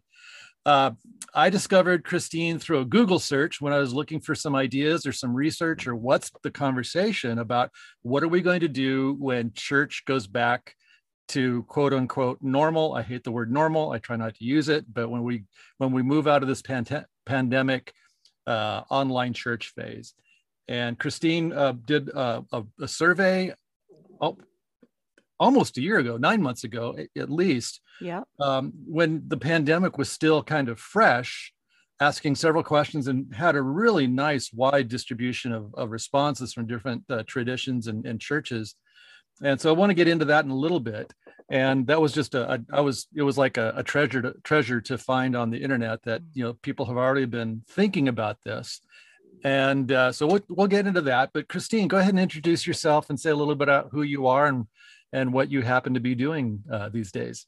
Yeah, sure. Um, I'm Canadian from the center of the universe, which would be Manitoba, Winnipeg, capital city here. Um, my background is Mennonite Brethren. So, from the Anabaptist tradition, the Mennonite Brethren would be on the slightly more pietistic side of the Mennonite spectrum. Um, what have I been doing with my life? I've been going back and forth between pastoring and teaching. Um, found that was a very nice combination. So, right now, I'm at Canadian Mennonite University in Winnipeg, and I teach in the area of worship and worship music. So yeah. So are um you a musician also? Are you or is your area choral or what, I, what kind I, of music? That's where I began this journey for sure. I began as a, a violinist. I did all my undergrad stuff in violin performance and really had my sights set on getting into orchestral music. Spent a couple summers with the National Youth Orchestra of Canada and that type of stuff. But I got waylaid somewhere along the way. I was this was back in the 80s, and my denomination was in the midst of the arguments over hymns versus choruses. And that was just beginning to consume us. And right. I just didn't get it. I just I didn't understand why we were arguing about two good things. Um, and one of, one of my profs said to me, he said, "You know, we're going to need people who are going to be able to help us navigate this path liturgically and figure out how how we do this well." And I I suddenly got the feeling like maybe that's me. And and so God kind of kept uh, tapping on the door for a few years and I decided I really needed to study in the area of worship and liturgical studies. And that wasn't really offered eh, among Mennonite brethren, our seminary, which was in Fresno. Anabaptists at that time generally didn't have anything on liturgy. No, no, and ah. certainly not Mennonite brethren. Right. Uh, so then I had heard lots of people say good things about um, Perkins School of Theology, United Methodist right. in Dallas, Texas. Um, and also, this was a time when nobody was hiring anybody to be working in worship. It just wasn't done, right? You got volunteers, and Mennonites are really good at the music thing, so you never need to hire people. There's just like too many of them in the congregation. and, and, they're not always great at hiring people. Yeah, it's no, like, well, there's no, that too. we, we, don't need a specialist. we can wing it, you know. Yeah, exactly. Yeah. yeah. So then the idea of going somewhere that had a really strong choral tradition, so I could do a master's of music um, while I was studying liturgy, it was not the greatest um, trust in God's direction in my life because I thought I'll do both just in case one doesn't oh. work out. I'll do both. Oh, you did two masters at the same time. I did. Yeah, I did. They had a great course. Um, well, wow. a great course in in uh, choral conducting, which I did with uh, Dr. Lloyd Pfautsch at the time, who was uh, quite the name back then. Um, and then also uh, studying in worship and liturgical studies in the Masters of um, Sacred Music program there so yeah yeah that was uh that was my trying to figure out my way around this. Anyway landed up in this field and it just i really haven't uh changed directions. This has been where i feel god wants me to be. So so did you grow up in manitoba uh, born in Ontario, grew up a little bit in BC, and then most of my life in oh, Manitoba. Oh, so you just kind of yeah. split the difference. Yeah, exactly. Somewhere in the middle. wow. Yeah. So Winnipeg is one of those places that most people don't. I should I should say I, Americans have a very very um, oh what's the word I want to say geocentric. Everything revolves around the United States, and and most people don't even know where Winnipeg is. And it's one of those things I try to tell people. Well, if you're an A.A. Milne fan and you like Winnie the Pooh, you should know where Winnipeg is. Yeah. And most people don't even get that. So I just want to. I, I don't want to answer the question for them. I want to make them look. There you go. Yeah. But, well, we're considered Western Canada, but we're really kind of dead center. So you're kind of you're kind of northern northern uh, Duluth or northern Chicago. I'm not sure how to yeah. describe it for U.S. folk. So yeah, that's about it. And the home of some really good hockey players. Yeah, so, absolutely. So uh, sometimes we end up talking about sports on our on our podcast, and I'm trying to get Cody to appreciate hockey. and um, is that uh, working out? Yeah, he's just not getting it. Yeah, I I don't really understand it, but it's such a fun game to watch. I really yeah. enjoy that. Yeah. And so I I told it we, we were trying to get find somebody who knew uh, Jonathan Toews so we could get him on to talk about Winnipeg Mennonite Church where he I don't know if he still goes there but he had been going. Yeah. And what's no. what it's like to be kind of the executioner on the ice but be you know raised with a peace a theology. pacifist, yeah. would be a good interview. so so then uh, did you say you you've done pastoral ministry you've been in pastoral ministry yeah yeah here in winnipeg mennonite brethren church which is still my home congregation actually so is is the Mennonite Brethren uh, relationship with women in ministry different than the U.S.? I mean, when when I was pastoring in Kansas, uh, we had Mennonite Brethren congregations nearby. I was just about oh 10 miles south of Tabor College. Okay. Where I was pastoring.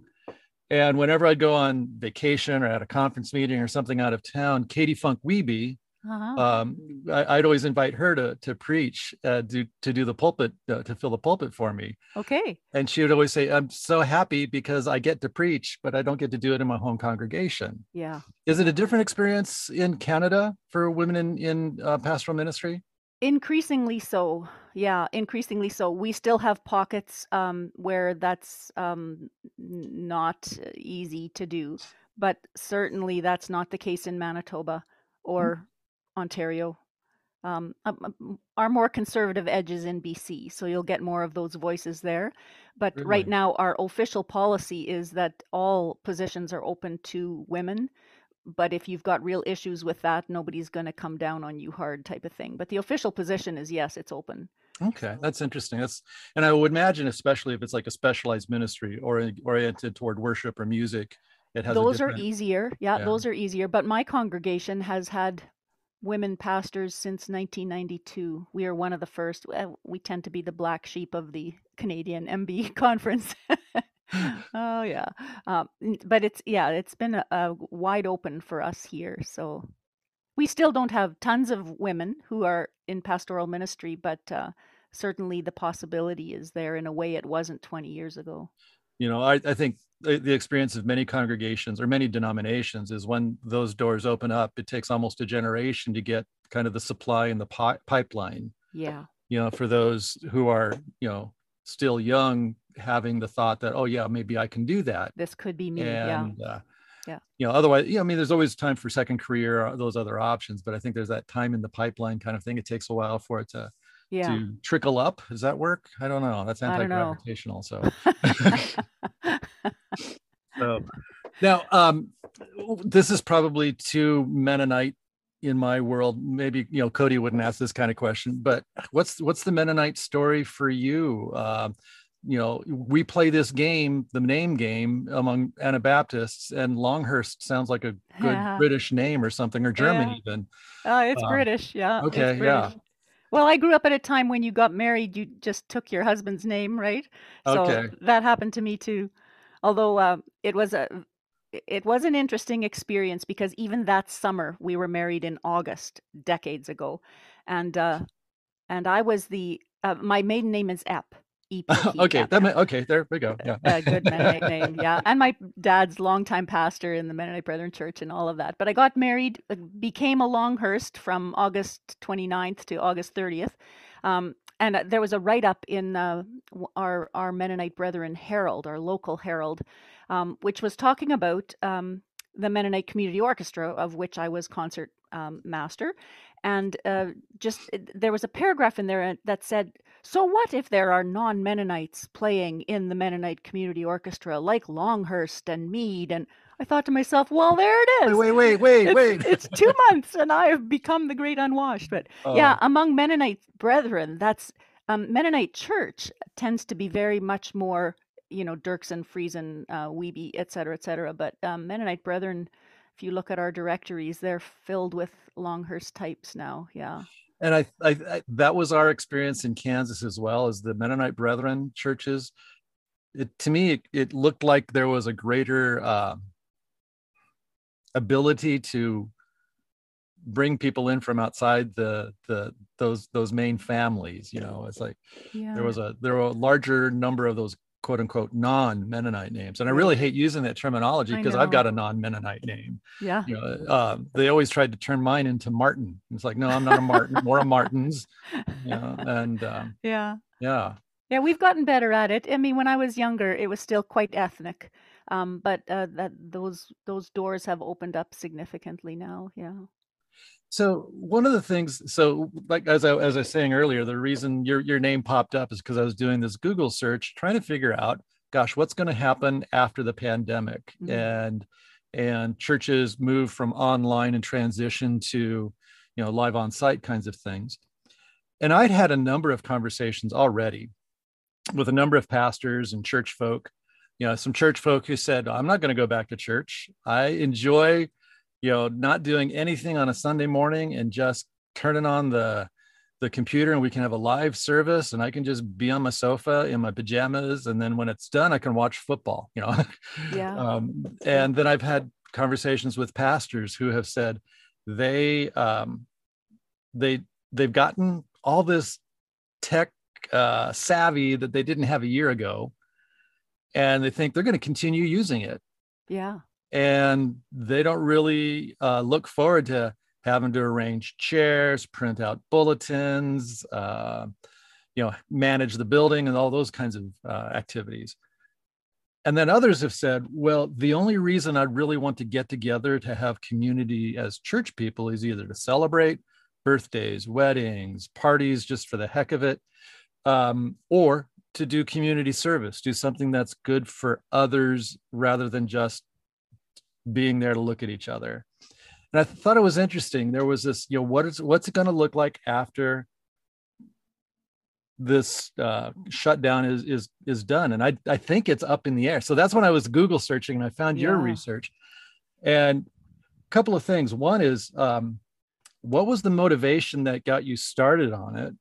And two, um, what questions did you not ask or did you after you got it done do you think oh i wish i would have dug into that or or a lot of times after uh, like a, a, qualitative study like this you know if it's like a peer reviewed research piece there's always uh, questions for further study you know yeah. like yeah it just it usually gets the researcher's mind flowing and it's like gosh i, I want to study this next thing. So so tell us a little bit about the origin of the study. Uh, the title of the study is worship in a time of pandemic a survey of congregational worship practices and i'll put a link on the write-up uh, for the mm. podcast episode.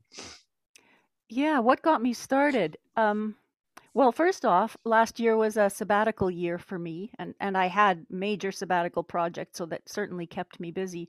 But I I when it when we started moving this way, and and I'm part of a group of other um, worship pastors in the city. There's about a dozen, 15 of us that get together regularly. And so we are comparing stories, and I could see how frenetic they were trying to figure out what was going on.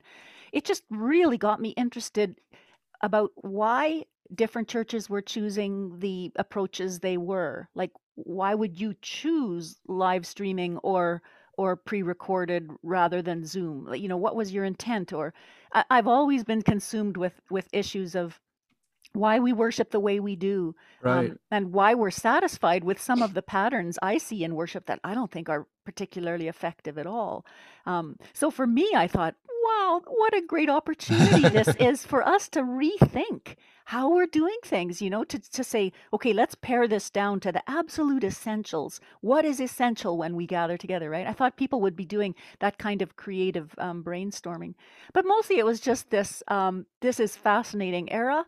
I want to see uh, what people are choosing to do. I want to know what the um, what the issues are.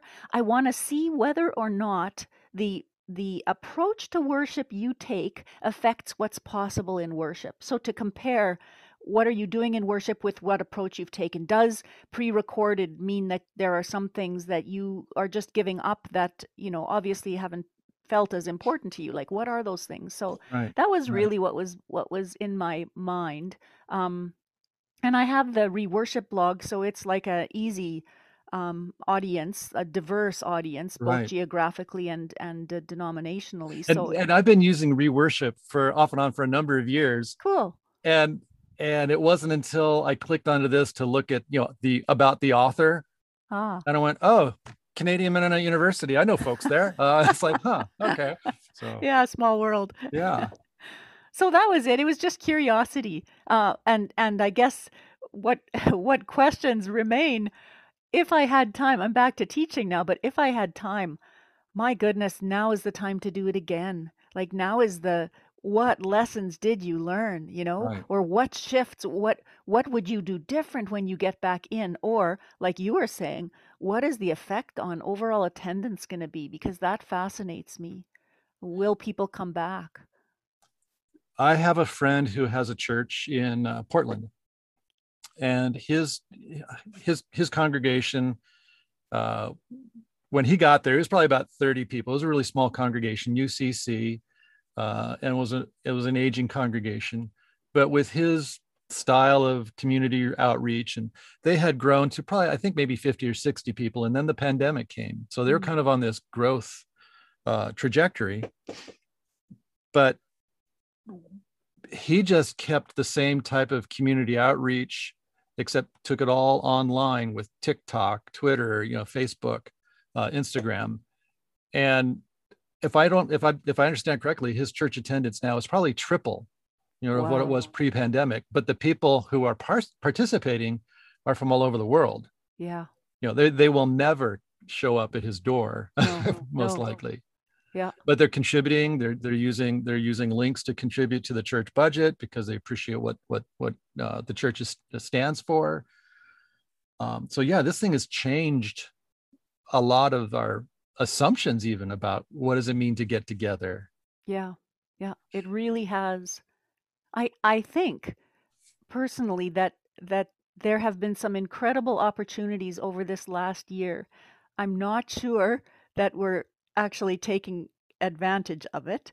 Uh, uh, when I was reading through responses, and and most of the survey was, "What are you doing? Check this box. What are you doing? Right. You know, check." But the the gold were the the comments that people added. You know, do you have anything else to add, or you know, and, and normally, but when you do a survey, you get to the end, and that's the last thing you want to do is write exactly something down. exactly But there was tons of comments. I mean, 604 responses. I would say the majority of people added something, right? And see that's that, that is really significant just as a researcher Yeah. because that means people were were you know because yeah there is this level of exhaustion at certain points of the survey you just want to click through and get it done get it done. Yeah, yeah. and so people were invested they felt like this is touching something personal for them they re- really wanted to share something They did, and sometimes it made me want to cry. I remember um, I was sitting last summer. I was sitting on the back porch here, and I was reading through things, and I was just overwhelmed by the number of people who said, "I don't know how much longer I can go on. I'm the only one. I can't even take vacation because there's nobody else to do it." And then I went back to my blog, and I I actually put on the sidebar. I put. A lot of us are really struggling. We Right. need to remember one another in prayer or whatever. Because I, I was just overwhelmed by the the emotion and i wondered you know um, since they were saying so much just on this survey right on a blog you know did they have people to talk to? Like was this their way of just saying i need help? Right. it was it was heartbreaking. Um, but i i noticed that there and, were and when you're saying people are you talking about the the kind of the average congregant or no this leaders be or this this is their the, the blog really appeals to people who are leading worship so it tends to be pastors and um longtime worship leaders um right it's the most of the responses I got um, were coming from pastors in this survey, uh, just judging by the responses. And most of the the congregations represented in this survey were people with a hundred or fewer attendees.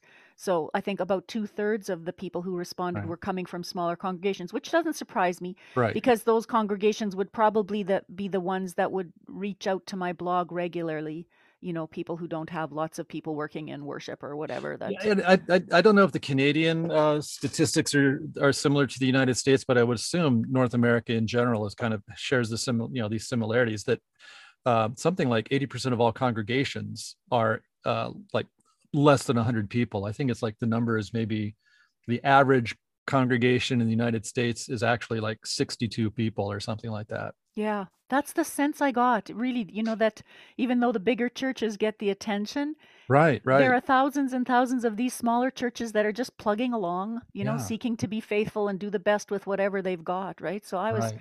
That was that was quite something. That makes But it really difficult for the smaller church, especially if the pastor alone or a worship leader, whoever it is, has to pull together the online presence. Uh, yeah. because yeah, the larger churches can do it with a little bit of polish, Yep. They can hire they can somebody get to do all the tech stuff, right? and they're seen, and they're the ones who set the standard. Yeah. which becomes really un, unrealistic. Um, Totally, yeah. totally. No, and so for these pastors now to have to totally adjust everything, uh, can't get together with people to do the music or get a worship band in or something, right?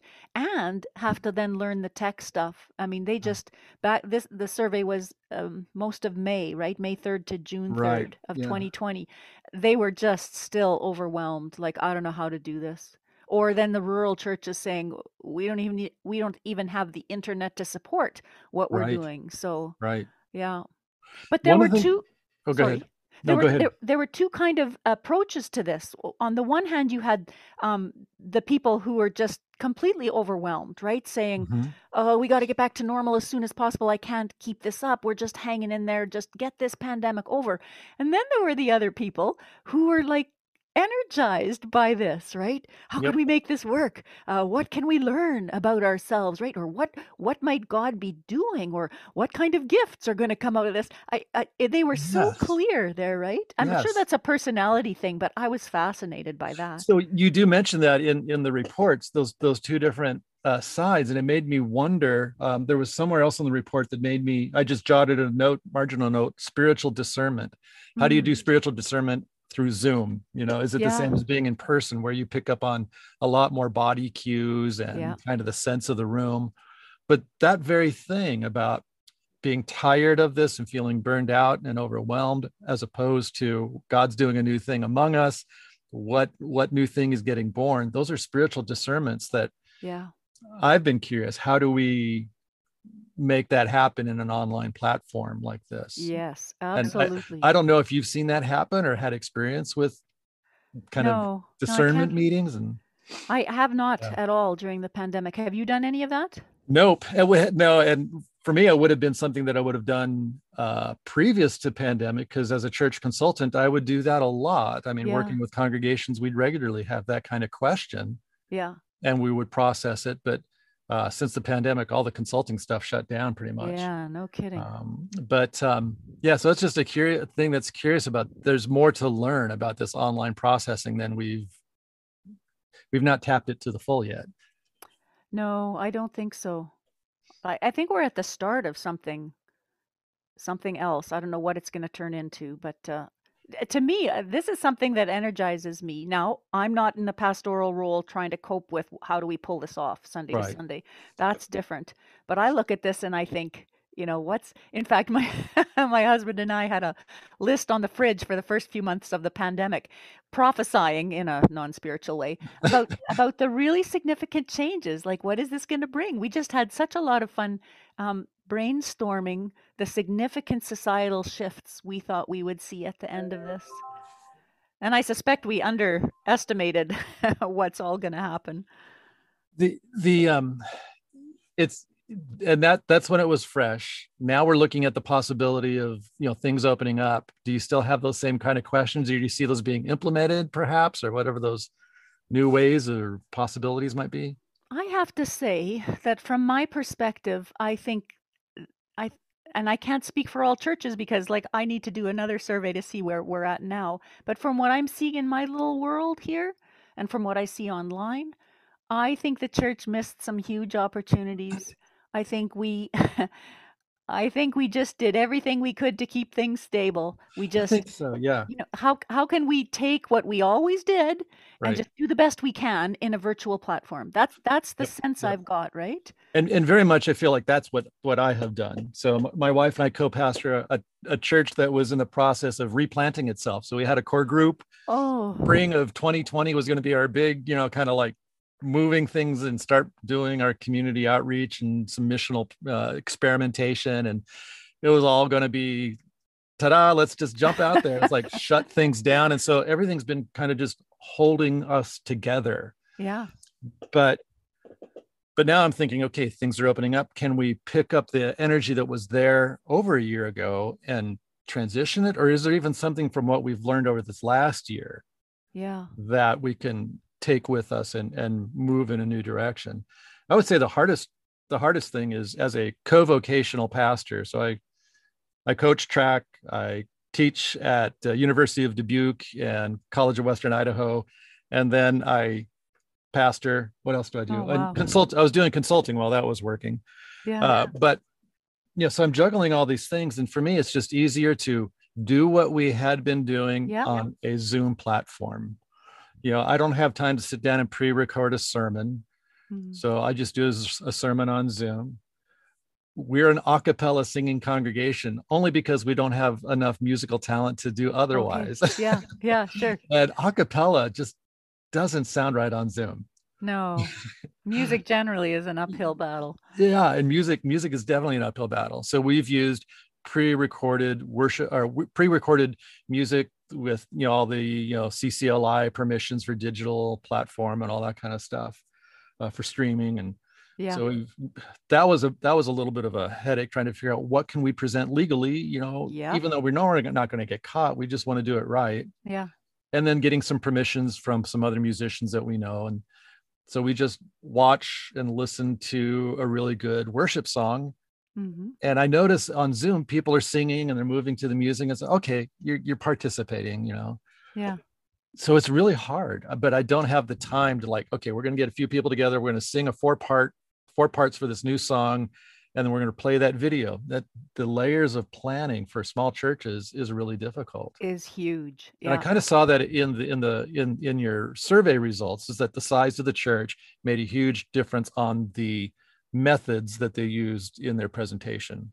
Yeah, it seemed much easier for large urban congregations just to do a snazzy pre-recorded thing, right? Using their own musicians, right? They'd get a band in or whatever, and Yeah. yeah, that was the the predominant uh, way for larger uh, urban congregations. That said, I didn't get a ton of responses from the over 500 churches, so that those are can't be representative results because who knows, right? Um, that's probably Yeah. a good caveat, you know, to say that those are that are larger than that. Because my experience, churches over 500 are there are a nation to themselves, yeah, and the, it's not that they don't care what others think. They just are so much involved in their own world that they don't do surveys. They don't. They're not involved with a lot of other things. They just got their own stuff going on. No, and they they also tend to be evangelical congregations that look on uh, worship elements differently. uh, You know, don't tend to do well. They do prayers of intercession. They just don't call them prayers of intercession, but they don't do calls to worship in the same Right. way or uh, or whatever. So then they don't tend to to use my my blog either, which That's is true. why the, the That's the entree into this. Yeah. yeah, exactly. So yeah, I mean, I- it's hard to fault anybody for just hanging on Right. just doing right. what they've been doing, right? I know one church here in the city literally did not change a thing. The order of worship, the length of the service, the length of the sermon, they just did exactly what people would have gotten if they had come to church. They just said, We need stability. We're not changing anything. I mean, it's pre recorded um, Right. for the most part, right? Um, whereas many of the rest of us have shortened this or done less of this or, or whatever to just, you know, make it I don't know, more palatable, easier. You don't want to sit in front of Zoom or or the computer too much. I'm not sure. So it, it, it's really hard to to fault anybody, but I found myself wishing early on um, that we would have we would have been a little bit more experimental. That we would have asked some of the deeper questions, you know, uh, about worship music. Um, right. Yeah. because we worship music for many of us is still the most challenging issue and in many of our congregations it's it's taken over our understanding of worship and and you know if you take the music away i would say this in workshops all the time you know if you took the music out of your service what would you do instead and most people couldn't answer that question uh Mhm, mhm. we'd we'd preach they'd say you know but but beyond that the kind of repertoire of of the the dialogue of worship just kind of seemed to be missing most of us just sing for a while and then we hear the Right. sermon and then you know so uh, i was thinking. But in fact, yeah, there, there, you, you, the the the music sometimes in some churches is used as a buffer, like a commercial break to the next thing, rather than an element of worship to enhance, or to restate, or to transition. yeah Yeah, or Um, to to to further that dialogue, right? Like right. it's it's seen as a sort of something to itself. So, given the difficulties of using music and the fact that people may enjoy listening to it, but most people I know, we do Zoom in my congregation. Most people I do are not singing along to whatever the few people that are singing are, you know, are actually doing. We're mostly observing it now. Right. I thought this is a perfect opportunity to say, okay, maybe we use more recorded music, but instead of that big package of music, what what do we do instead? What do we Right. augment, right? But I haven't seen much of that creative thinking, not in my circles. And that that was That's sad to me. that's a that's a that sounds like a place where pre-pandemic, post-pandemic, to ask the question, what is the purpose of the different aspects of our liturgy? You know, what because you know, as a pastor, sometimes what's the purpose of a call to worship that we read together? Well, it's to wake people up and say, now it's time to be involved. You know, it's kind of it's Yeah. almost less of a um, spiritual prayer and more of an alarm clock you know Yeah. it's Yeah. time to stop chit chatting and time to start the worship service, which Yeah. isn't the most sacred um, way to describe that element of worship. And then we're so used to um, listening to music and maybe singing when nobody else is around, you know, kind of in the house or in the car or whatever. But sometimes I think we've lost some of that ability to think music is for our participation rather than our entertainment Yeah. Yeah. uh, preaching. You know, I, I try to do dialogical preaching, and I'll ask questions, and every once in a while I have to stop and say, "This is not a rhetorical question. You're supposed to respond." Okay, you know. And, but you know, we people get into the lecture um, mindset where it's it's an information dump, just pour ideas into my head, and then we Yeah. move on to the next thing. Yeah. It almost makes me think that the pandemic has highlighted the areas of worship or elements of worship that we probably should redefine Yeah. or or spend a little time talking about. Yeah, absolutely. Absolutely. And and the the other thing I was really hoping for is is that we would just take a step back. Like we've gotten so much into this entertainment model, presentational worship, programmatic worship, right? So somebody on the platform has prepared something and I come and take it in and I hope to be inspired or strengthened or w- encouraged or whatever. Not bad things, but I don't think that uh, the heart of what worship really is. And so I was thinking, especially in my Anabaptist tradition, where we have put so much weight on um, 1 Corinthians 14. Um, right where it says, when you meet together, uh, one of you will sing and one will teach and one will bring a special revelation and, and one will speak in tongues and another will interpret, right? Right, That right. this sort of passionate, multi-voiced, Stuart Murray Williams talks Yeah, about a yeah. multi-voiced church, right?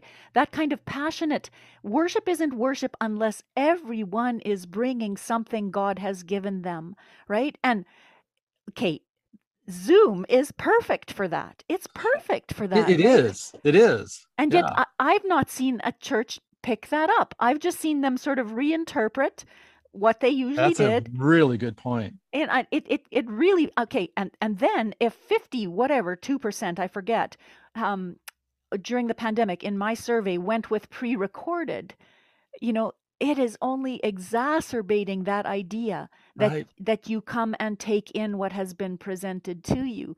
So that that was disappointing and frustrating to me. Yeah. I and I, I don't I'm not critiquing the live stream and the pre-recorded. And I know that many, many people were adding Zoom foyer or Zoom chat or right. um, chats alongside to you know share or whatever like i mean they were doing their very best Right. but it felt like an opportunity especially in smaller congregations to make worship once again dependent on what worshipers were bringing to it and i didn't see that happening a lot Yeah. As you were describing that, it reminded me of one of the early Anabaptist uh, leaders, and I can't remember who, which one it was. It was one of the German Anabaptists um, who stated, "If you walk into a church and only one person speaks, it's Yep. proof that the Spirit of God is not there." And it was meant to be a critique on the on the the the, the priests over the mass. yeah but um, I think it just applies. Yeah, it's it's a it is a multi-voiced experience, and the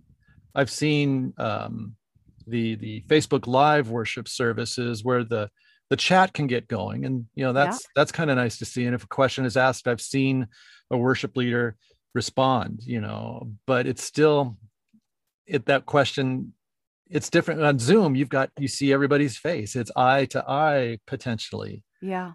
face to face and you can you can ask those questions you can interact and, and Yeah. it i think part of it is maybe it's because it's a screen we're used to sitting in front of a television and not talking to it unless we're watching a Mm. sporting event Yeah. Uh, Maybe. Although I have to say, my engagement with other worshipers on Zoom is a hundred times better than my engagement in a service when we're all sitting uh, watching the back of each other's heads, right? oh yeah Like yeah there's something just so beautiful about that.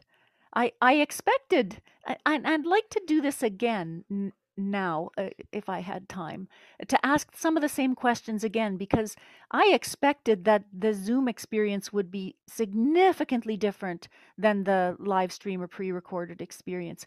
I didn't. I saw some of that in the results. I mean, obviously, there's more sharing and there's more um, testimonies, and you know, some of the worship elements I picked at. But for the most part, they were pretty even. right I'm wondering, you know, a year down the road or 10 months or whatever, whether the experiences would have been different. Because what I'm beginning to hear from worship pastors in the city is, oh, we spend so much time every week with the worship band uh, pre recording the music for our pre recorded whatever. And we just don't think people are participating. So why are we doing like there's right that level of frustration is building and building and building. So I, I wonder how people are feeling now about um, the the approach they took to worship. It know. really would be interesting to have a look kind of looking back kind of critique Yeah. um you know one of the, one of the fears is you know should this uh, way of doing church remain in our back pocket ready to pull out when necessary Yeah. um you know it's we we we're grateful that we've only had a pandemic like this once every hundred or so years uh, but yeah um who knows Who uh, knows? Yeah. or or even beyond that one of the things that i liked about the section 8 part of the the study you ask uh, looking ahead worship after covid one of the first bullet points you say virtual virtual forms of worship are here to stay. So maybe it doesn't even go into our back pocket. I'm wondering too. so we we go back into our worship setting building house church uh whatever the setting. Do you think people are going to keep logging into zoom or facebook live uh, for those worship services and it's going to be pre-pandemic worship style but just now with an interactive Hmm. audience at a distance or what do you think that might look like You know, that's a really good question. I mean, at the university, we're doing hybrid classes. So people have the choice. We're one of the few universities that has stayed open pretty well the entire t- well, we were shut down in spring last year and we had to shut down from the beginning of November until the end of January. That's where our waves were coming. Um, but we've been open now since the end of January. So uh, students gather in a classroom, everybody's distanced, everybody's masked. Um, uh, but there's always a screen because both professors and students have the right to say, given my circumstances, I don't want to be um, with people. So um, Right, th- there's right. always some. This is not a successful way to teach. Number one, I can't keep my mind on what I'm lecturing, how I'm interacting with the class, and then there are those people, and like so, it's really, really difficult. And I, I wonder, even with our best intentions to be hybrid, um, how well we might do that. I, I suspect, like our congregation on Zoom has people coming in from all over the world every Sunday, um, past church members, um, you know, in Amsterdam and Germany and South Africa or whatever, and um, and uh, people in Ontario that just have discovered our church and it's felt like home for the last ten Mhm. months or whatever.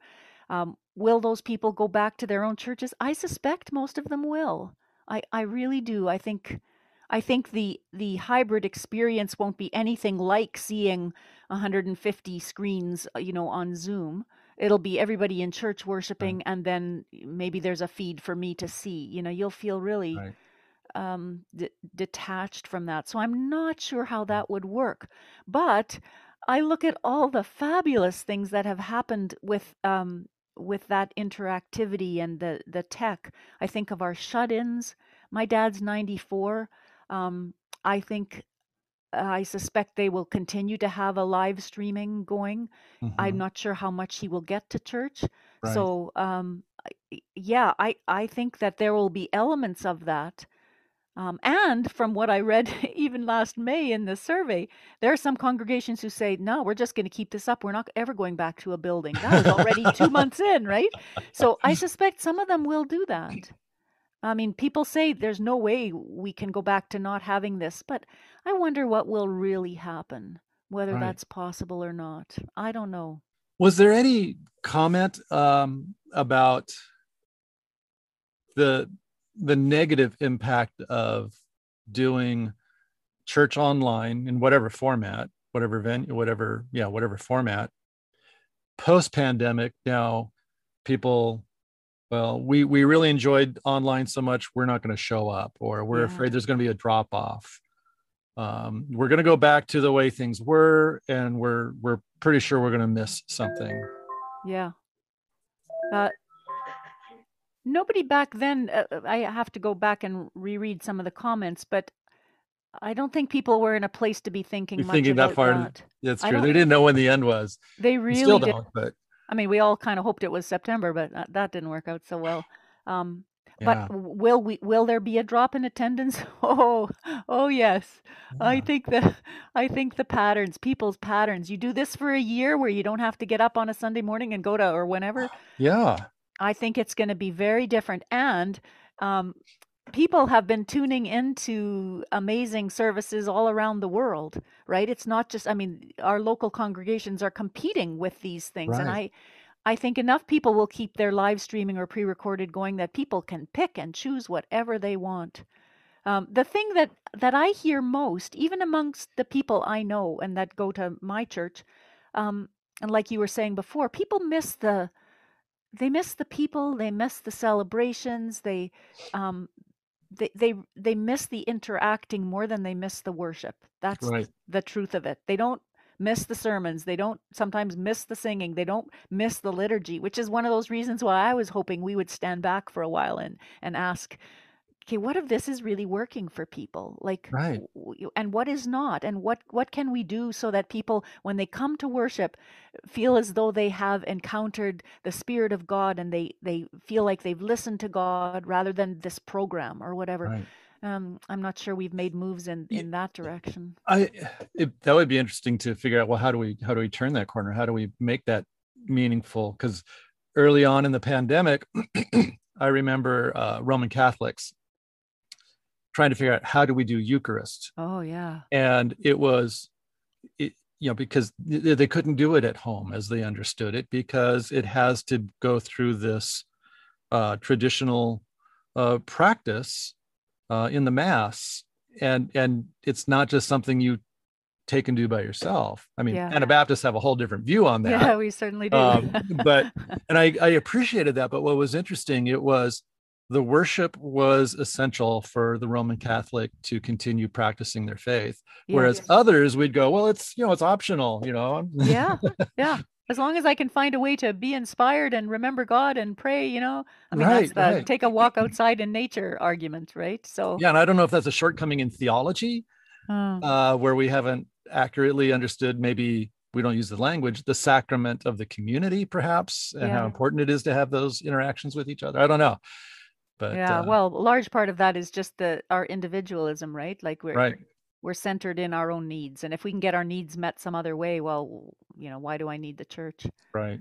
Yeah i don't know what the future is but i i think it's going to be tough to convince people this is something important to do. I think there'll be a big uptick at the beginning when people are allowed i Right. think you know yay we're back you know that'll be great and then i wondered like 3 months after that what what it will actually look like but i'm just guessing i don't know. I know that some of our churches uh, depending on when we're opening and and closing i think we're a fairly bit a, a, a lot stricter than many places in the united states. We've been cl- more closed than open uh, over the past year. So we have my church had uh, two weeks in september when we were allowed to have i don't know 10% or 15% or something um, uh, but then we're back we, we just decided we're not being a good example to the community and that we should Right. all whatever. Um, so we're we're totally shut now. I think we're back to you can maybe have 25% of people starting last weekend or something but many churches people aren't interested they're just saying, well, why? Like, you know, Yeah. it's easier to stay home and see everybody's face than to be the 25% who signed up to come. That's right. We well, we live. I live in a state, Idaho, which is which is um, libertarian to the core and cannot get people to wear a mask. You can't tell me what to do. That kind Oh, of a ouch. thing. Well, if you if you think it's dangerous to go out in public, then don't go out in public. You can't restrict it. And that, that's the conversation in our Okay. state. Cody is in Washington, where Washington State, even though it's just on the border, in fact, he lives on the border, is much more. We're going to take advantage of the science and listen to what the Yeah. state board of health has to say and follow the regulations. And the way it is in the United States has been so um, patchwork quilt. Yeah. So we haven't really had a comprehensive. Well, we've had a comprehensive strategy for the last hundred, oh, not quite hundred days, for the last couple of months, uh, but but it's hard to for Yeah. people to accept it and and and grow into it. Yeah. So we have a different battle, I think, probably south of the border than than you may have north of the border. But on the in my Yeah. mind, though, Alberta's a lot like out like Idaho. Um, and I Alberta don't know if and some parts of Saskatchewan. yeah. Yeah. right. So Yeah. Now, It's um, been a challenge. it's yeah, there's that whole political side to it too. That I so know, it's we really we had met in person for a time, and we were doing hybrid uh, services. But then it got to the point where we thought, you know, this isn't probably a good example. You know, we Mhm. probably need to do what's right rather than what's convenient for us. It's easier to meet face to face, but no, let's let's go back. And Yeah. we're looking at using Easter as our as our coming out party, so to speak Okay. um, we've got infection rates down we've got everybody in our in our core group is is vaccinated because of their professions Oh, Uh, good. you know, we're in education and um, or if we're not doing education we're involved in um, service work that that gets a vaccination so i have a number of people who work with homeless folks Okay. and so that's that's kind of that's kind of nice but it still meets this group that's uh, still exclusive um, it's yeah. it's Yeah. like, well, if you don't have a shot, I don't know, maybe I you know. you can sit over there in the corner. so I do think there's some challenges. You know, once we get back to normal, normal won't be normal. No. And um, you know, are we willing to create that new sense of normality? I, I do think it sounds like a great opportunity to do a follow-up study. yeah, I know. I keep thinking, oh, I wish I had time. So we'll maybe you need to find somebody, uh, you know, a sociologist there at the university, and the two of you sit together and like, okay, here's what we did, and because sociologists do this stuff in their sleep, I think They do. know. Yeah, they do. when I was working on when I was working on my doctorate, I was fortunate to know uh, somebody who was a research social psychologist. That was her specialty, and so I did all the questions, and I just handed handed all the data off to her. Hey, can you run the stats for me? And Oh, wow. did miracle work. It was beautiful. Wow. Yeah, that's a gift. Yeah. So when things go back to the next phase, when things go to the reopening phase, or that, what what are some words other than normal to use? Yeah. Ah, that's a good question. when we get into the next chapter of this experience, Yeah. um, I hope somebody takes time to compare a few months down the road with what people were experiencing at this time or a few months ago.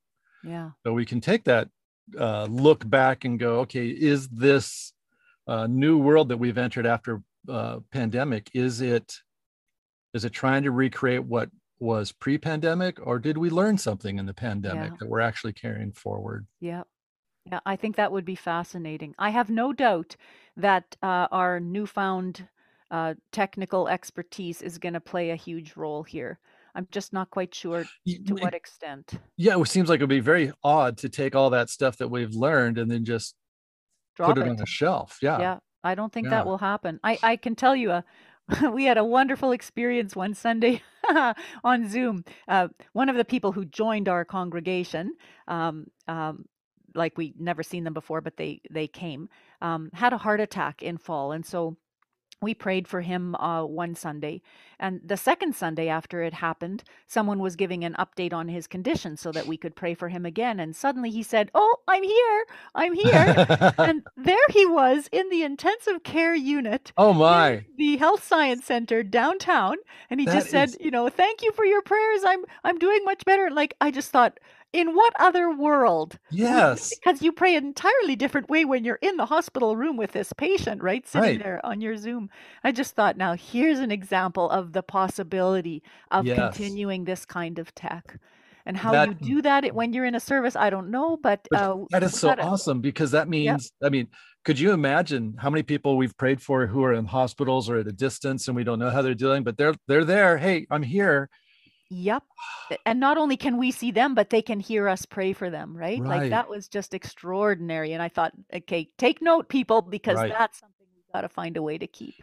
When I was serving in a church in, in Pennsylvania, we thought it was really, you know, cutting edge technology when we, during our worship service, had a dialogue with a missionary in, I don't know where they were, um, I think you know some some part of the continent of Africa, and we just you know hooked the telephone lines through the PA system, and we could hear a conversation. You know, um, thought that was cutting edge. That was really though kind of like the description of the the person in ICU. I mean, yeah, the the the building does not need to be a barrier to conversations outside the building. Exactly. Whether it be in hospitals, missionaries, people in other parts of the country, uh, yeah. uh, folks are on our prayer list.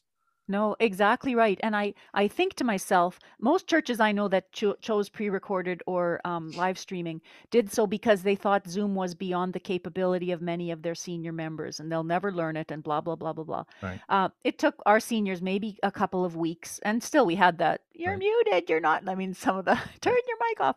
Um, but it didn't take them long, a couple weeks yeah. and, you know, instructions at the beginning. And now they're pros, all these, you know, 80 year olds and 90 year olds, they're pros. My dad is pro. We've been meeting family gatherings for months now, right? And I think to myself, what will that change? Uh, right. You know, keeping them connected to fellowship groups, to Bible study groups, or just having socializing events with them. You know, you can log on to Zoom from anywhere. Somebody in the personal care home can help you get set up. So right. there are opportunities here for for our most vulnerable people that uh, we would never have dreamed of even though lots of us were using zoom for years before this right. but we never thought about this as a as a way of of you know a regular thing we do every every week or something so it, yeah I, I, and i think we take these stereotypes of certain people can't do something or can do something or more inclined to something or not inclined and um, you, it, you wrote about this in the report about you know some of the some some of the elderly folks were learning it they were participating yeah. they were picking it up which in many ways it really shouldn't be a surprise no. you know, people people can learn things and if people know how to teach they can teach things and it's yeah. it's a good uh, you know it works. Yeah. Um and so it kind of is like be careful of our assumptions about other people's capacities. We might surprise ourselves. Absolutely. Yeah that's absolutely true. Yeah. Yeah, it would be interesting to do another survey and just ask people about the gifts, right? What they saw, what what might change. That would be fascinating. Well, hopefully we can keep this conversation going over the next months and perhaps even uh, next year and see what what what what you experience if you continue the research or if somebody else picks it up. Really yeah. want to. I, I, liked it. I the, the other thing I'll mention, you know, for folks listening, even though you and I both Anabaptists, you also have that Wesleyan connection, and Cody does as well. This is wider than those two traditions. The respondents of your survey uh, were such a wide representation, mm-hmm. and that was really mm. uh, that was really good to see because there's also all these different assumptions from different traditions about what worship should look like. But this yeah. issue seems like it's very very much common ground regardless of denominational tradition yeah and not only denomination although most of the respondents uh, come from the states this was all around the world too i mean the comments yeah. were coming from everywhere right. Mo- uh, mostly english speaking although i do know there are quite a number of people who translate the blog. I don't know how well that works for them, but uh, yeah. Um, I saw was there was there a few from uh, New Zealand in there as well? Yeah. Mm-hmm. Yeah. See, New Zealand in this whole pandemic thing, I think would like what what's the problem? What's just your stop it? you know, just uh, would that we live there. That just would... get a good prime minister. You know. oh yeah. Yeah. So, well, at the at the end of our conversations, our we don't really call them interviews because we try to just have a conversation. Yeah. We always ask our guests five questions. They all get the same five questions, and so we kind of call it the hot seat. So hopefully Oh, this won't be too intense. um, and it's you know, uh, so we everybody gets asked these questions. Um, world famous theologians uh, get asked these questions. Uh, athletes. So Okay. all right. So hopefully it's not too intense. Okay. Okay, so the first question is what are Oh, are you drinking? What's your go-to beverage? um, my go-to beverage is green tea. Just one in the morning or do you like drink it throughout the day? A couple times a day. Yep. Yeah. I, I I try to get 3 to 4 cups a day. So Oh, good for you. yeah, it's easier to take the little pills but I don't. I just drink the, Yeah, the yeah. tea. So and what are you reading? A blog, a essay, a collection of works, poetry, books? Uh, what what what do you try to read? Well, uh, if you're asking for my job, that's one thing. If you're asking for Hmm. entertainment, that's another thing. Oh, well, then you've got two questions there. So Oh, well, for, part, parts for, A and B. uh, part A for my uh, work right now, it's just coursework. I'm planning a, a course for an intensive course for the seminary at the university. So I've been just I've been stuck in about 30 books here. So mostly just looking for readings for class. So that's a What, hard what- one to what's answer. the what's the course description? Uh, it's called worship, uh, Christian worship patterns and practices. I find that most seminarians don't usually get a course in worship, which is really one of my really um, annoying things about life. I, I'm on that hobby horse a lot. So then it has to be just kind of a general, what are we trying to do here, right? And then it's also interdenominational, so that uh, creates a. So during the year, yeah, it's mostly whatever textbook I'm working in. Um, at least that's where it is now with the planning. But when it comes to um, uh, reading for fun, actually this year I've discovered um, um, uh, audiobooks. Our library has a whole so, and I'm a, I'm a murder mystery buff person. So um, I I've spent a lot of time walking because like what else can you do, right? Right. And so that's been one of the best things for me is just totally detaching and going into another world. It's actually been the saving grace of my pandemic. One of my favorite writers, and I can't remember her name right now. I think her last name is Mott Davidson, but she's a murder mystery writer, I don't think I know that name. and uh, all of her books are revolve around a, uh, a, the the protagonist who is also um, a caterer. Oh, and so in the midst of these mysteries there are these amazing recipes i love to cook and so i was like oh, perfect. and I, and I started i started as an audiobook listening to these and i went "Whoa, whoa whoa i need to go to the library find a book find that recipe and get you know. the get the words. Well, I highly recommend uh, a Canadian author named Louise Penny. I discovered her this year, and it's just the best books I've I've read in the genre. She's just she is unbelievable. again what was the name again Louise, and then Penny, as in actual money pennies. i i that's that, i'm going to jot that one down because yes i do i do the same kind of reading of you know work related and then i need something to just go in a Yep. different place Me too. so and i just Yeah. got finished with uh stephen king's the stand Okay. as an audiobook because Okay. I didn't want to log around all 1900 pages of it. Yeah. Uh, no Uh, kidding. Yeah, it took a long time. Yeah. okay, so that's what you're what you're reading. What are you uh watching? Like, do you like movie genre? Do you like zoom in uh, or uh, zone out and watch Hulu and Netflix or Yeah, yeah, Netflix and Prime, and uh, we have Crave TV up here. So we're doing mostly streaming because TV is a wasteland. Uh, the best thing I watched, and I only watched it last week, uh, I was un- it was unbelievably good. Was a movie called uh, not a movie, a, a limited series called Unorthodox Oh about yeah, a I've heard about that. Okay, it was phenomenal. Just phenomenal. I quickly texted my daughter and said, "Have you watched this?" She said, "Oh yeah, mom, that was so beginning of the pandemic." So the- I'm clearly a year behind, but no, it was incredible. Just incredible story and a, and a world a, a look at that sort of Hasidic community that Right. you know you see from the outside but you don't see from the inside. So Yeah, it was superb. So on this side of the border, we go, oh, those Canadians have the best uh, shows. Oh, So we say the wife- same thing about you guys. That, that can't be because we were like, wait, Schitt's Creek is amazing. Kim's Oh. Convenience was awesome. Years ago, we watched what was it, Little Mosque on the Prairie or something like that. I forgot what the name of that one was, but Yeah. you Yeah. know, and it's like there's there's a style, and I don't know how to describe it. We go, that's really good. So Oh, that's great. Good. We're good for something. so oh, and so what are you listening to? Music, podcast? You talked about audiobooks already, but You know, What- it's what- mostly it's mostly audiobooks. I uh, having grown up a musician and still am a musician.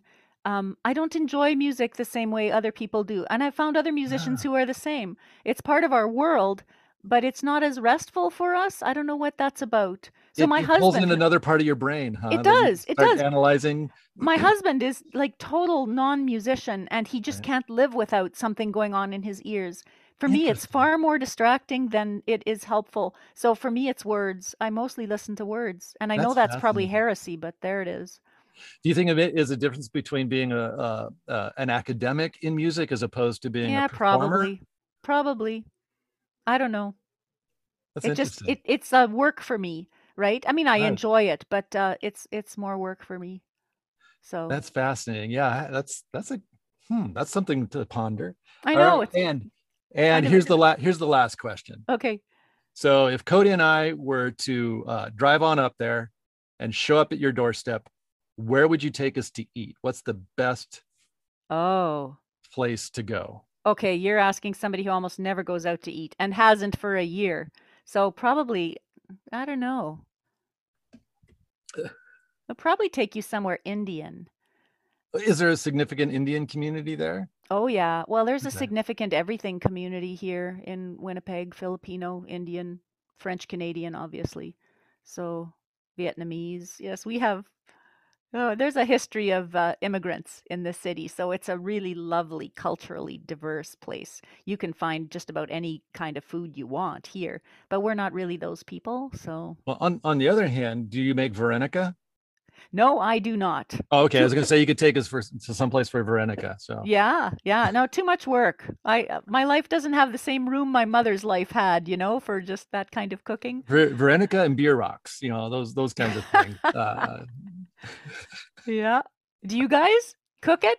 uh, I make all, I don't make Veronica as much as I used to, Okay. and I I do all the cooking at our at our house because I work from home most of the time, Oh, nice. and then my wife teaches, and so the um, you know, Kate, I used to make bierocks quite a bit. I make bread all the time. I don't know. why I don't make bierocks. I could just Huh, you know, yeah. take those leftovers and throw them on in. But um, yeah, um, I, I should do more, but I don't because I, think Yeah. I've had such good Verenica and mine just doesn't measure up. That's- Oh, yeah, that would probably be mine too. and then you know we we we once had a we once had a um, uh, student from um, Ukraine stay with us. Uh-huh. we were living in Kansas, and we we made Verenica, and we were talking about Verenica, and she had no idea what we were talking about. Then when we served it, she went, "Oh, Veroniki! Oh, yeah, Oh, yeah." yeah. And so, um, Did she make it for you? and it's like we should have asked her to participate in the making of it, but she didn't understand what we were talking about, so she wasn't joining in. um, but yeah. Hmm. Well, Christine, um, we will um, put a little write up in our podcast, uh, and we want to highlight some of the social media stuff, re-worship. We'll put a link for this uh, research study. Sure. And when they go to, to re-worship, they can connect to your blog. They see the worship resources there. Sure. And there's also a Yep. way to be in contact with you if anybody has any questions. Sounds good. So uh, we'll highlight that and let people know that you're out there. And really appreciate you taking the time to have this conversation. Yeah, this was fun, Craig. Thanks. Hope to meet again You bet. virtually or otherwise. Exactly. all Okay. right. Blessings to you. Yeah, to you too. Take All right. care. Bye bye. Bye bye. Thanks for joining Cody Stoffer and me, Craig Morton, for this podcast. We simply try to record and upload without much editing. What you get is live conversation with all its ignorance and insight, wisdom and foolishness, sometimes more of one than the other, and occasionally profound things will be said, but entirely by accident. Make sure to follow us on Facebook at the All That's Holy Blue Collar Podcast. We'd love to hear from you, so leave a comment. And look for upcoming Facebook Live podcasts where you can interact with our guests. Also, we can be found on Twitter as at All That's Holy. Our intro and outro music is by At the Speed of Darkness. Support At the Speed of Darkness on Bandcamp and buy his music there, as well as follow him on Instagram at At the Speed of Darkness.